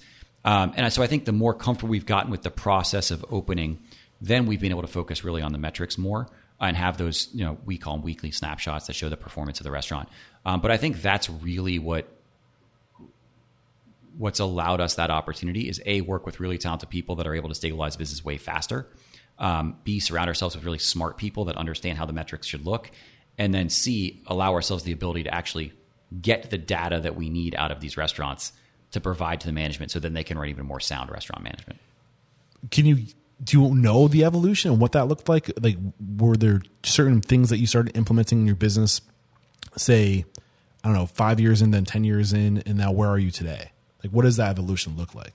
That's a really good question. So I think that um, we ha- we have these really we used to have these like really rudimentary Excel workbooks. Yeah. And on it was like what we call our daily sales report, our DSR, and you enter in, you key in all Yeah. of the sales, your credit cards, your cash, your voids, your comps, whatever that might look like, all your credit cards, all the things go into that, and it builds out, you know, basically an end of day report. And that was an Excel Excel worksheet. Tied into that was like your schedule, so you knew your labor, and tied into that was your food, like order guide, and showed you food. But I mean, you're talking about like It's a lot of data entry. it's a lot of data Yeah. entry, and managers are like, "This is insane." You Like, get one number wrong doing?" too, it throws off the entire system. and that's like it's four in the morning. Someone's closing out, and they just superimpose a number, but they're there for an extra hour, and you're like, "No, no, just leave. We'll, we'll figure it out in the morning." Yeah. But managers, you know, myself included, we don't want to do that. We don't leave it for somebody else to do. Yeah. So, so that was like the first system. Out of that came this thing called the daily snapshot that we use. I'm sorry, the weekly snapshot that we use. So you take that. Um, data entry. data entry. It gives you a report. The next manager meeting, which we do every week, you took that report and you said, "Here are the metrics from the restaurant. You hit your sales goals. You missed your food cost goals. You did, all, but that's the sheet that we used. So that was like phase two. But again, it's all based off of this really rudimentary Excel workbook that was prone to error. Um, and so, like, we were hand doing inventories, all of these things. And so, but while that was step one, and then this weekly snapshot with Excel was step 2 that was a massive shift, right? Like, even to get step one was hard. Weekly snapshots was really hard, and we did it. What But was now- hard about the weekly snapshot? it's it's hard because it's the accumulation of hundreds and hundreds of entries on a weekly basis and if any, if any one of them was wrong your snapshot report was wrong Yeah. and it was wrong every week it was close enough to get the essence of what we're talking about but it wasn't like perfect Yeah. because every inherently someone's going to make a mistake Now, what was your objective with the weekly snapshot? cheer the managers on or have the conversations like what do we need to fix this Yeah. right what are we going to do we cannot waste we cannot run a 50% food cost it will not work as a business and then give them give people the power to make those adjustments Yeah, you you have to track it because if you don't track it, you don't know if you're trending in a good direction or a bad direction, right? Yep. Um, so when you saw that something was trending in a bad direction, what was the process to get it going in the right direction? conversations and then putting our head down and doing the work to fix it right? So when we bought merchants um, the the reason we bought merchants and i'm just going to give a quick snapshot and i'll tell you the point of this but um, we bought merchants because they were going to do what some restaurants do which is absolutely terrible. They were going to close and not tell anybody. They were going to padlock the door. They'd have 70 employees show up to the business and they couldn't go in right? That is it felt terrible Yeah. our we had paradise park next door uh, and we had the opportunity to walk into merchants, not even close the business. So we walked in on a Sunday at midnight and said, We're your new owners. Oh, sorry, we closed the deal Sunday at midnight or whatever it was. Walked in on Monday morning to an all staff meeting and said, We're your new owners. And here's the vision for this restaurant. We're going to try and keep it open as long as we can. But we had no real capital at that point to do this. So I moved my office into the prep kitchen and every order that came in went under IRA board. We were declining budget, the whole nine. Um, and that's really rudimentary and very simple. But when metrics start going off, sometimes it's just getting back to the basics. And those are the conversations that you have with managers, managers and chefs and people that are affecting these. Is we said, let's go week, just one week. Let's track this. Let's see what it looks like. How can we fix this? And then it's a give and take relationship, right? Hey, I don't think this menu item should be on here because it's costing too much. Okay, cool. What replaces it? Or why are we wasting this all this food or why are we ordering all this stuff and so to me it's a, it's a team of people again aligned to the common goal or the mission and then working together to fix it but you have to have the information to your point to actually know that you're fixing something Yeah, what what's what gets tracked gets measured. What gets measured gets minded or something like that. I can't remember. There's a bunch of uh, sayings out there, but so you start with the spreadsheet, and then you go from the spreadsheet tracking all this, getting all this data. Then you go to the weekly meetings where you're basically saying, "Here's where we are now. Here's where we said we would be. Did we do it? No. Why or why not? What's the correction? Let's get it right the next week. Right. Um, what happened after that? uh, we did third party liquor, beer, and wine inventory Okay. to give us a theoretical cost and actual cost. Uh, and then at that point, shortly after that, not shortly, but after that, then we got a, a, a bookkeeper internally that would verify the weekly snapshots. Um, that said, you know what? They're not perfect, but they're pretty damn close. And this will tell you the story that you need to know right now of the restaurant without having to close the books out, right? Because Okay. that's a whole process. Would you have gone to knowing what you now know now? Would you have gone the accountant first and then the inventory management, or do you think you went in the right order? Inventory management, then accountant. You know, I think having a controller a bookkeeper an accountant is probably the really, really smart move. Um, especially for people in the industry like my brother and I, we're in the restaurants and we're grinding it out, and our focus is not always on the on the numbers at times uh, when we're that young and just doing that. I think having someone minding the p's and q's on that is, is a really, really good move. And like, what happened for you and your brother when you did get that? What what did that mean for you and your brother? Stability and structure, and making sure that we weren't missing stuff. Got it. Um, so growing beyond this, so now you're relying less on people, more on well, people, but you're outsourcing, right? As what was determining what when you outsourced? Was it somebody saying you should really outsource for this, or was it a matter of getting the cash flow so you could outsource for it? Cash flow. Okay. Yep. Uh, was there an evolutionary point beyond getting to that point where you're outsourcing and getting inventory management as far as tech stack goes and the evolution of systems and processes? I've never used the word tech stack until very recently, right? I- But I, I also am somewhat naive in in we were used to be point of sale agnostic. We just wanted the cheapest thing we could get that would work and that our staff would enjoy. Has your opinion changed on that? yeah, Why? Um, because I realized I made a lot of mistakes previously. Yeah, I- I mean, Why is that not the way to go? Um, I think that when for us we have multiple restaurants operating, and um, it's way easier to train staff when you're running the same systems in all the restaurants. It's way easier to pull reports out. It just makes life simpler. And while it might be, I mean, it, in this case it's not, but it might be slightly more expensive. Yeah. On the POS setup, you're saving ten times that amount of money on everything else Where and how are you saving the money? Um, mistakes and loose ends. So if you, you know, for example, we were running five different POS systems amongst Oh our restaurants. You talk about the importance of you know standards, right, and consistency with your menu. Why would that be different in the back of house as far as like consistency, as far as making your life easier, streamline, right? Right, P- uh, it's a POS system, and here's the honest truth: we inherited systems, Mm-hmm. right? So my we bought a used Micros system Mm-hmm. at Bar Twenty Three. So Micros was it. Yeah. and then we didn't have any money when we did the music venue, so we used uh, we used the touch cash registers because it was a live music venue. Yeah. Uh, and then you had I felt like I had to upgrade to Aloha at Paradise Park, right? And then we used all of these different. You just sort of inherit or uh, inherit some systems. You get to know some sales reps that convince you this program is different, and before you know it, you look up and you're like. None of my restaurants are on the same damn platforms. I mean, I mean, I, I just can only imagine for whoever's responsible, your accountant, for getting all these different reports coming in, in like the format's different. Maybe the I don't know. I've I've never had to do that, and I've never had the same experience you've had with such different systems. But I can only imagine that kind of causing troubles down the line, right, or ca- causing problems for the who, wherever that information is going as far as streamlining process. One hundred percent. So now that you, what I mean, you just recently uh, started with a new tech stack. What did you guys decide to go with? Uh, so we're actually we haven't done it. We haven't made a change yet, Oh, right? have? So um, w- we are putting Toast POS in all of our in all of our restaurants, which Okay. most of them had already had Toast POS, but there are a few outliers that did not. Well, that they are all getting Toast POS. Yeah. Um, and with Toast comes the ability to sort of build on top of this cloud-based system that just allows things to be simpler. Got it.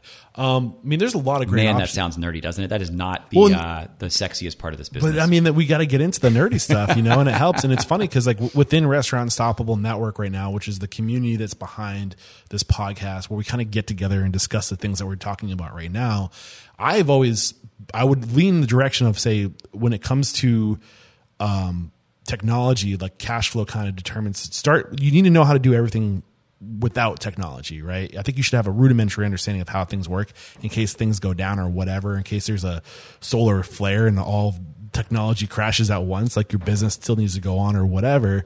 Um, you should know how your business runs. And I would, I would have said, you know, start with something like QuickBooks and then graduate to like a restaurant 365 or something like that. Uh, but now I have people who are kind of arguing and saying, "Hey, because of the the future of the industry, and because of how much we're going to rely on technology, and because of technology being, we, got to think that technology might replace the majority of our workforce, the, our human equities, and become technological equity, right?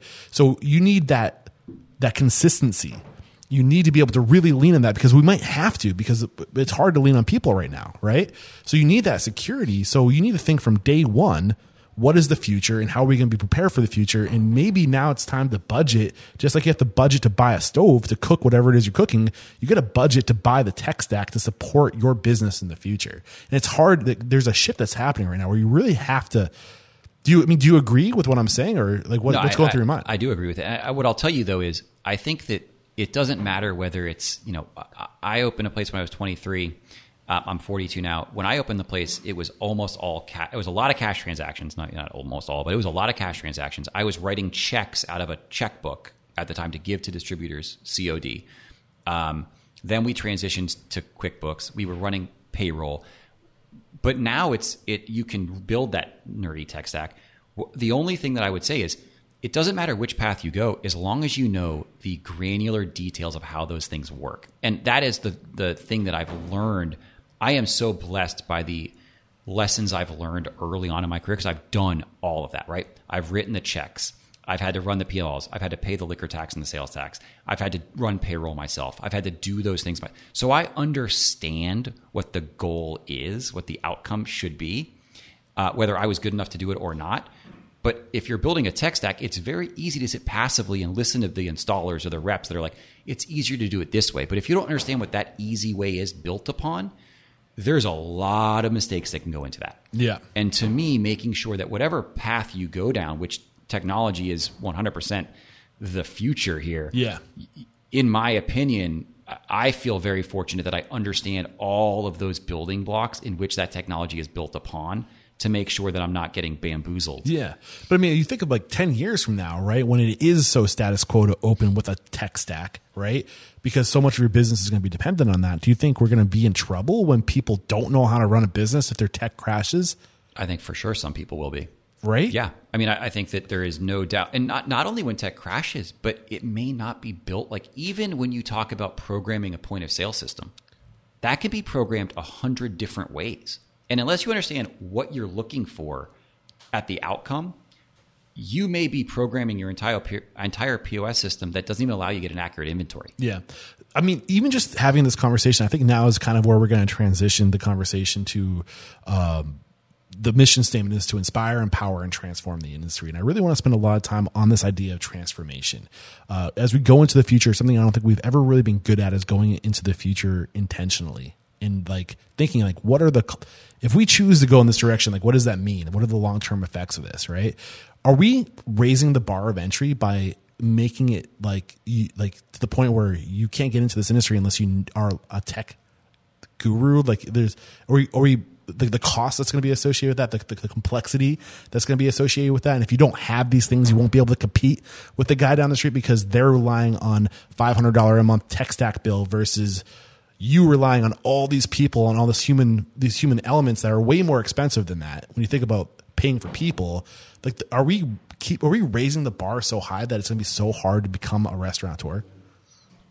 I don't think so, and I don't think so only because you don't have to do it that way. Yeah. Right. The stuff that we're talking about um, is a is a want and not a need, and I think that also look, there are places in Nashville, Tennessee that I can't afford to rent. Yeah. In a restaurant. So that that is always there foundationally. Um, but do I think there are advantages if it takes you 12 minutes to pull a report rather than 12 hours to pull a report? Yes, there are advantages to that. But do I think the person that's running that takes 12 hours to pull a report doesn't have the chance to be successful? I don't believe that because that w- that was me a long time ago. Yeah. We had no bells and whistles. We had no manager. But that was also you in a world that had no bells and whistles. Whereas a new enter, somebody who's meant entering into this industry in five years is going to be entering into a very technological world where I mean, maybe the technology is going to get more affordable, which is something that I'm also not considering because there's going to be more competition, right? So maybe it's just going to be maybe because we can lean more on technology and not on human labor, it's a good thing because now we're lowering the bar. So like there's that back and forth, Yeah. right? And I, I agree with that. Look, I think that this was a conversation that didn't exist. I have a four year old son. He picks up an iPad. He knows how to use an iPad. Yeah. like that. Their rate that that whole that, people younger than me have way more technological abilities than I do, um, and I think that that is the way the world is going. You're 100 percent right. Yeah. But I think the baseline of knowledge to even from where I was, whatever it was 20 years ago, to where I am now, I've learned a lot. But people that are starting now just have a baseline way higher than I've ever had. Yeah, you know, after saying it, I, I think if I had to choose a path of what's gonna what's likely to happen in the future, I would assume that the technology is going to get better. It's going to become more affordable, and it's probably going to make barrier of entry easier. And I think you're seeing that right now. With now, you can start with a you know in a commissary kitchen and have nothing but a digital storefront, and that barrier of entry is way lower. Like your biggest expense, the brick and mortar, is now you share a space with 10 other people and you can share the costs Yep. right so that i mean i think there is some good that's coming of this but do, would you if i say this statement do you think there's problems in our industry Yes. Where are the problems in your opinion what what does have to change Oh, I mean, I think there's a whole lot of things. Depends what, what topic we want to what's the most important we want to go down. You know, I think the well, um, you know, I think what people are talking about now more than anything is is getting good people working in restaurants, right? How do we do that? How do we make that work for everybody, um, not just one side of that coin? how do we do that I don't have an answer to that one. I think that you know there, you can have a lot of simplistic things personally, like you know I really want to try and get to know people and and hear what their goals or hopes and their dreams or aspirations are. I know for me, one of the joys that I get from what I do for a living is. Um, you know, just about a, a week or two ago, I had a, a an old server that worked with me seven years ago reach out and was like, "Hey, I'm looking to move jobs, and you're still one of my references." wow right? Like that's really amazingly cool and, and legitimately gives me goose, goosebumps to talk about. Um, so I think it's all relationship building in a lot of ways. Um, and then I also think that, you know, people like myself that own restaurants have to be willing to adapt to, to the universe today. Yeah. Um, so getting back to this idea that that there's a lot wrong with our industry. Um, again, our mission statement is to inspire, empower, and transform the industry. How would you like to see the industry transform? I think that one of the things that people outside the industry don't know is how hard the industry is on a day to day basis just to, to do the simple things, right? You, you walk into a restaurant and you're expected to be served food, but there is hours of work that go behind that. There's a team of people that went that go into making that food, serving that food, bussing that food, cleaning Promoting that that food, food. all of those things. And I, I think understanding that, you know, um, that it's not just as simple as walking in, sitting down, and eating. Who's who needs to understand this? I think, you know, quite frankly, I think a lot of people do. Yeah. Why why do they need to understand it?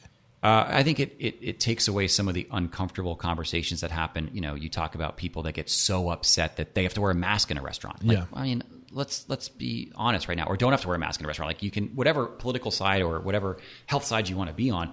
You know, the fact that that turned into an issue for a server or a host to deal with um, is a very difficult situation. How do you think we got here to the point where people don't understand and just assume that you know we're a bunch of knuckleheads? Um, I, I, I don't know. I, I think that there are, you know, look, I have people in my life that, um, um, my job, what I really want to do is make people happy. Yeah. And I try and do it all the time. And it's a slippery slope between making someone happy and making them feel like they can always do whatever they want to do. Yes. And and that is the the I think one of the issues for me. Like I'm just speaking personally. Like I have people that text me all the time and they're like, "Hey, I'm going to Rando City. What restaurants would you go to?" Uh, okay, I- I'll go do the research. Let me go find out because I want to take care of you. Yeah. Because that's what I. That's like, like to my core. Yeah. But then it's like you know they keep doing, dude, and then it's hard to to feel. And the same goes to restaurant folks, right? Like, our, we want to make people happy. We wouldn't be in the industry if we didn't want to. Mm-hmm. But there are times when you you're unable to make Yeah. people happy all the time. I mean, I- and I was trying to to get you to say it, but I'm I'm right there with you, and I think that we're to blame because we've been taught are like everybody in this industry is always reacting to what the consumer wants, what the customer wants. And I think because of that, we just we're so afraid of them not liking us. What if they don't like us? That we collectively as an industry have reacted ourselves into this corner where we can't react anymore because we're going to fall off if we do. Like we were hanging on. And I think what needs to happen is we need to do exactly what we're doing right now is to say we need to make changes. This industry is suffering because we give, give, give, give and don't take so we can then give to our employees and to we are in this situation because we fight against each other because we keep secrets close to each other. We don't communicate right? And i think we need to start communicating not just with each other but more importantly with the consumer and saying listen like you need to understand what it takes to do this and it comes with a cost and this is what that cost is and it's a percentage you know? And and like and that's and here's the equation. We'll show our work Yeah. you know and i think collectively what's going through your mind is as like i want to hear you like but are, do you No, agree or disagree I, I, I agree. I think that I'm thinking back to like it's really it's not one thing. It's a death by a thousand cuts. Yes. right. And I'm laughing to myself because we have a. There's always the person that wants the 7:30 reservation, right? Always, and Yeah. we just can't always do it.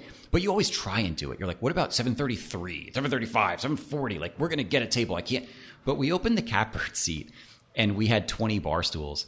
And what's funny about that is, eventually, well, as as as against my core as as it was, um, we had to be trained to say, I don't actually, I can't take, I don't have chairs. I, I can't do it. And um, that's jarring for a restaurateur, right? You're always looking to make people happy, want people to come in, experience the restaurant, doing whatever you can do to do it. And then in that scenario, I was trained, like I forced myself because I had to. I, I just can't do it today. yeah And people get really pissed. i mean what are you gonna do I, right, I can't build a chair, right? Exactly, So that- yeah. that's the that's the thing. But I think that that death by a thousand cuts is is really what, um, at least for personally speaking, that hard stop at the Yeah. seat trained me in a lot of other ways. Yeah, I think it, it's. Um, I think we got to start pushing back a little, you know. And I think it's going to be tough, but at the same time, I think it's important that we educate the consumer. Uh, the mission statement again, one more time: inspire, empower, to transform the industry. How have you transformed personally over the past fifteen years? How have I transformed? Wow, that's a that's a big, deep question right there, isn't it? Um, you know, I think that I went into the industry not thinking I'd make a career out of it. Um, having an absolute blast. I have transformed into um, realizing how much I absolutely love what I do for a living in the industry as a whole. Um, and now I I absolutely love the opportunity to not only like zero in on what I want to accomplish personally, but I really want to cheerlead for everyone else that's doing really cool stuff, um, either either with us or without us. Uh, so I think that that is a transformation that at, in the very beginning it was just like figuring out my life and what I want. I sound like I'm 75 years old, by the way, uh, and then really transitioning into in, transitioning to like man, we've got such a cool opportunity to in this industry to do the most amazing stuff, and I just want to be along the ride for whoever's doing it. Um, so that's one transformation. I think the other transformation that I've had is um,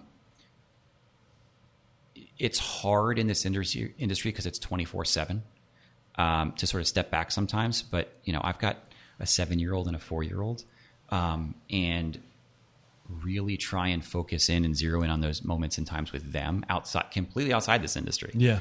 um, has been a big transformation for me personally. Of like being able to separate what used to be twenty four hours a day and seven days a week. Um, and really try and pocket time out for myself and my family. So, would you say that one of the things you want to see happen in this industry is just a better communal or just collective sense of balance? Uh, stop competing, set standards, work life balance, and have that be the standard. Yes. Yeah. I mean, I think that uh, the work life balance is always tricky for me because I've sort of been able to mold. My brother and I work together. We molded Yeah. some of that, um, but I also think that um, what you said is right. Like there needs to be more, a little bit more. For me personally, I'm not speaking for the whole industry, but for me, like the balance there was was definitely needed. Yeah. Uh, I've loved this conversation. We're going to take one more quick break to thank our sponsors. We're going to bust out a true speed round. Today's episode is brought to you by MarginEdge. Margin Edge is a restaurant management software that uses POS integration and invoice data to show you your food costs in real time. The beauty of MarginEdge is that the information is immediately available. You take take a picture and boom, you have access to it just in time. And everything that MarginEdge does is aimed at making your restaurant more efficient. So what exactly do you get with MarginEdge? With MarginEdge, you get automatic invoice processing. You can do this by either taking photos with their app, scanning slash emailing files or integrating it with a electronic data interchange. You can get daily controllable P&L, including labor data. You can get recipe costing and menu analysis tools. Not to mention you also get inventory management and actual versus theoretical usage reports. MarginEdge gives you the prime cost daily so there are no surprises at the end of the month. By totally digitizing your back office, your team saves hours on paperwork and gets real time data to manage food costs, labor, and budgets in the moment, not weeks after the period ends. With supply chain disruption and labor shortages, making real time data driven decisions is more important than ever. Because you are Restaurant Unstoppable listeners, MarginEdge will cover your onboarding. That means you get 60 days free to get started and up and running before you make your first payment. To learn more, head to me.marginedge.com slash restaurant hyphen unstoppable or find the banner in the show notes. You know Restaurant Unstoppable's mission because I'm constantly echoing it. It's to inspire, empower, and transform the industry. And I could not be more excited to be partnering with Diageo Bar Academy because they have the same goals.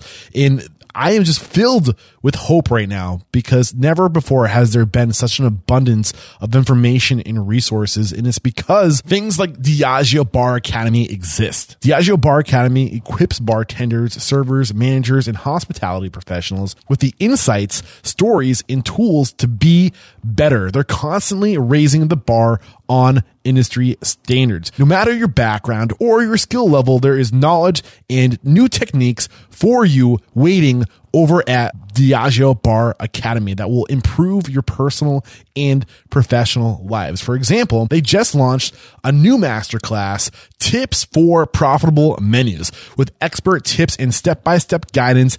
Their experts give you all the advice you need to craft exciting and profitable menus. With this masterclass, you'll learn how to create eye catching menu design, how to promote your most profitable drinks, how to understand pour costs and pricing accordingly, and you'll discover how to create well designed menus that will attract new customers, exceed your regulars' expectations, and maximize upselling and revenue. And it goes far beyond masterclasses like this. You can also join live events and watch all past masterclasses on demand at www.diageobaracademy.com. Whether you're a bartender, owner, operator, or if you're just completely new to the industry, DiageoBarAcademy.com has easy to access resources to help you learn new skills and stay in the loop with all the latest industry trends. Diageo Bar Academy is a free online resource for hospitality professionals of all skill levels.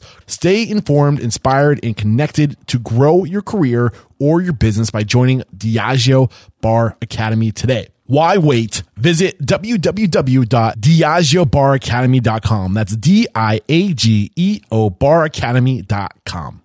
We're back. And the first question I have for you is what is your it factor? A habit, a trait, a characteristic you believe most contributes to your success? Oh, hard work. Hard work. I might. It's hard for me not to acknowledge that your dad's in the room. Yeah, right my now. Do you back? right do you back that up, Dad? After, we got to head on. It is hard work. uh, what is your biggest weakness?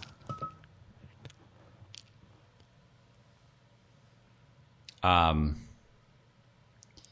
it would be not delegating. Not delegating. How are you overcoming that?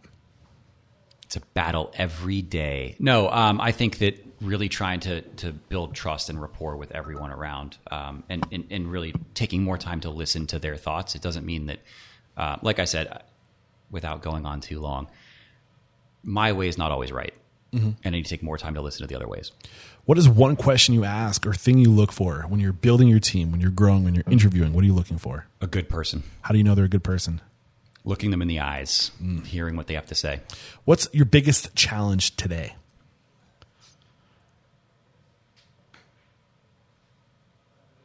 Um, the biggest challenge today for us is coming out of COVID and re ramping up a bunch of restaurants at the same time, Are you coming out different? without a doubt. How? Tech stack? Tech stack. No, it's. Uh, I mean, I think that we're coming out different because the whole world industry and everything has changed in the past 18 months or 20 months. Um, and that inherently changes the business. What's the biggest pivot you've made to be ready for that future?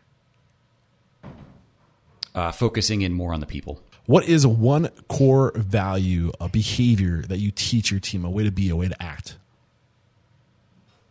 We want people to make, make people happy. Yeah. What is one uncommon standard of service? So this is something that's common within the four walls of your restaurants, but not common throughout the industry to go above and beyond. we call it uh, you know we stole some things from other restaurateurs that do it really really well but we try and find ways to, to dreamweave we want to hear people what they're talking about at the, the table and um, go above and beyond for them however we possibly can What is one book that's a must read to make us a better restaurant owner or operator? There's a lot of them i mean i think that um, Can't say Dan Meyer say on the table. no i'm not going to say that I, you know look i read bob Iger's book and i thought it was awesome What, what's that book? Do you know the title? uh, i don't know the title i think Say his name one more time. bob Iger. he's the uh, old ceo from uh, disney Okay. and, And- just a really cool balanced book of of human curiosity and as well as uh, his business career. You know, one of the things I'll just sort of digress Yeah. here, but um, he opens the book by talking about how one of his crowning achievements of his entire career being the CEO of Disney after working for that many years was opening up um, Disney in Asia. Uh, and it was, you know, he's worked basically his entire career while he was a CEO to open up this theme park. And the morning of him opening the theme park is when the child in Disney World in Florida got uh, attacked by the alligator. Oh, man. And so we had to balance and reconcile those two things at the same time, and just the human psyche of how he dealt with that was impressive. So, what was the biggest takeaway from this book for you? Um, you know, I think that he never, no matter how busy, how crazy he was, he never lost sight of the person that he wanted to be. What is one thing you feel restaurateurs don't do well enough or often enough? Rest. Probably, yeah. Uh, name one service you've hired or outsourced. When I ask this question, the intention is I'm trying to help good people connect with good people. So, what's one thing that you do that you outsource? Because you never do this as well in house as you could to have somebody else do it for you.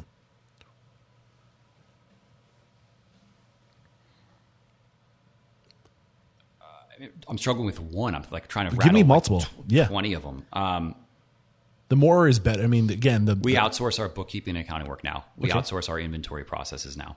Do you know the name of the company? The companies you outsource? I'm trying to Yeah, help yeah. this Oh, sorry. Yeah, business. Bev, we use Bevanco uh, Okay. in in Nashville, Tennessee, and then we use a company called Vita Finance Services for bookkeeping and accounting. They're amazing. Beautiful. Um, what's one piece of technology you've adopted within the four walls of your restaurant recently that's had a huge impact on communication, profitability, uh, efficiencies, anything along those lines?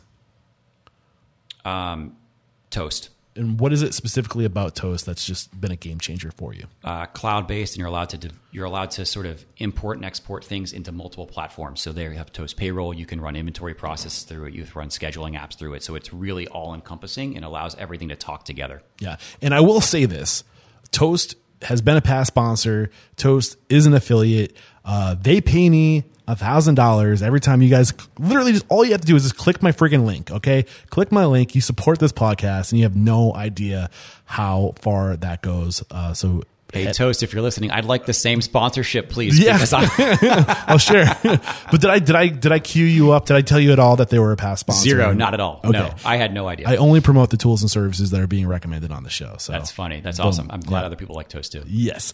Uh, and this is the last question. It's a doozy. You ready for it? Listen closely. If you got the news, you'd be leaving this world tomorrow. All the memories of you, your work, and your restaurants would be gone with your departure, with the exception of three pieces of wisdom that you could leave behind for the good of humanity and for your legacy. I'm a cheesy bastard, man. I lean into it. What what would those three pieces of wisdom be? Be honest, be kind, and surround yourself with amazing people. Yeah. Can I ask your dad a question? Debatable. No, yeah. what impresses you the most? What are you most proud of your son? I should add a little context here. We've been sitting down recording for almost two hours now. Uh, Benjamin's dad. What's your name? Steven had just walked in to join us, and he's sitting in the corner. And I, I got to know, like, wh- I'm sure you're proud of your son. Why are you most proud of your son? with all the success that my boys have gained over the years of being in the restaurant business, um, the commitment to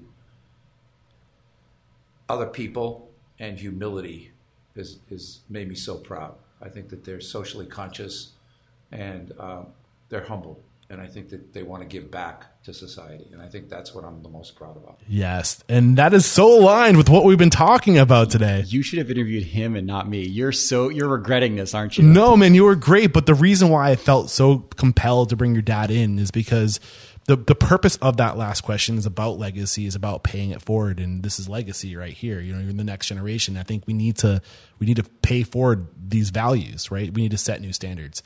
So thank you so much, Benjamin. You were a great guest. We and thank you, Steve, for for hopping on real quick. Or Steven was it Steven? Steve. Steve. Steve. Uh, thank you so much for for being a good sport and doing that for me. Uh, we wrap up every chat by calling somebody out. That's how I find the majority of my guests. Uh, I really let the industry decide who should be being made an example of. So, who do you respect and admire? And if they were a guest on the show, a restaurateur that was a guest on the show, you would be listening to that episode. Am I allowed to say my brother? Absolutely. Yeah, my brother. Of course. I was trying to get a two twofer while I was in town, as a matter of fact. So I'm happy you're calling your brother out. Yeah, my brother. Awesome. Uh, Max, correct? Yep. Max, look out. I'm coming after you. I'm sure I'll be back in Nashville before long, and I'll, you'll be the first person I reach out to. And uh, how can we connect with you or somebody on your team if we've really just resonated with what you're doing here in Nashville and we maybe we're thinking of moving to Nashville and we want to be a part of your team? What's the best way to connect? Uh, you can call us. You can email us. You can text us. However you want. That's all on our website. Um, you know the, the website off the top of your head? Uh, shprojects.co. shprojects.co. Social handles you want to drop on us? Uh, no. Okay. I can respect that. I'm Uh, in so much trouble. Benjamin, thank you so much for taking the time again to share your story, your knowledge, and your mentorship. There is no questioning, my man. You are unstoppable. Thank you so much, man. I really, really appreciate it. Cheers. Thank you. There's another episode wrapped up here at Restaurant Unstoppable. Special thanks to our guest again, Benjamin Goldberg, for joining us, and to all of our Nashville guests and to the folks who help support us while we're out there.